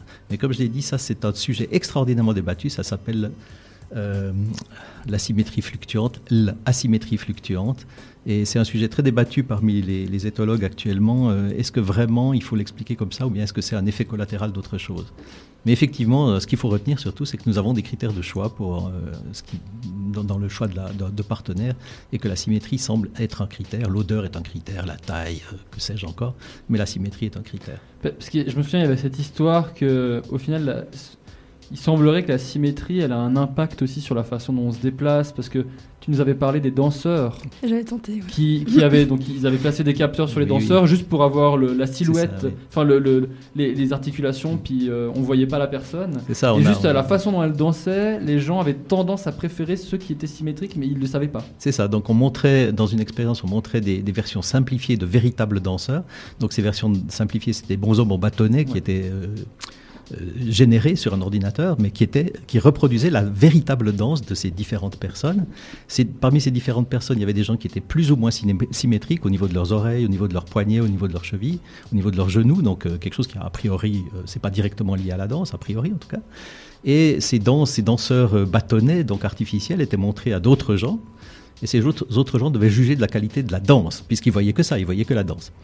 Et en fait, on s'est rendu compte que on jugeait les, les- les- personnes qui jugeaient les danseurs préféraient les danses, et pourtant c'était des danses toujours sur la même musique. hein, préféraient les danses des danseurs dont les corps étaient les plus symétriques, alors même qu'ils voyaient pas, voyaient pas leur corps, ils voyaient rien du tout. Tout ce qu'ils voyaient, c'était des petits bonshommes en bâtonnet qui dansaient. Donc il y a, y a vraiment quelque chose, un lien qu'on n'explique pas, le- on n'explique pas comment ça se fait, hein. Euh, mais on le constate, un lien entre la symétrie du corps et puis la qualité jugée de la danse, qui est quand même assez extraordinaire. Il y a aussi un lien, euh, de la même manière, entre la, la symétrie du corps et la qualité jugée de l'odeur. C'est-à-dire que quelqu'un sentira plus ou moins bon en fonction, enfin c'est lié à sa symétrie, à la symétrie de son corps. C'est quelque chose d'un peu hallucinant, mais effectivement, c'est des expériences qui ont été répliquées plusieurs fois.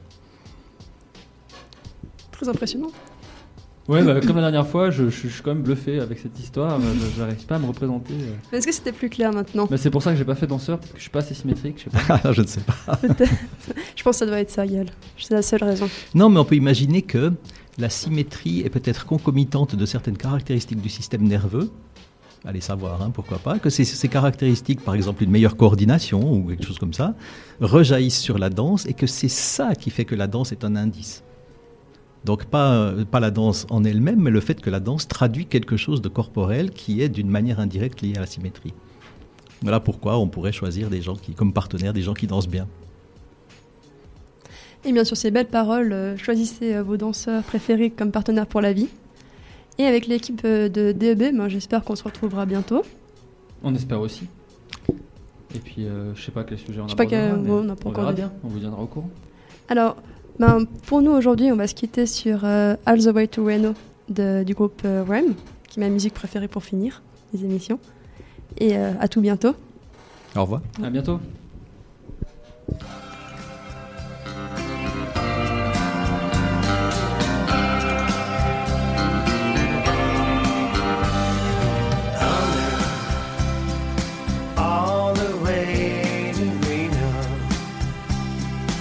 Dusted the non-believers and challenged the laws of chance. Now, sweet, you're so sugar sweet. You may as well have had kept me fastened on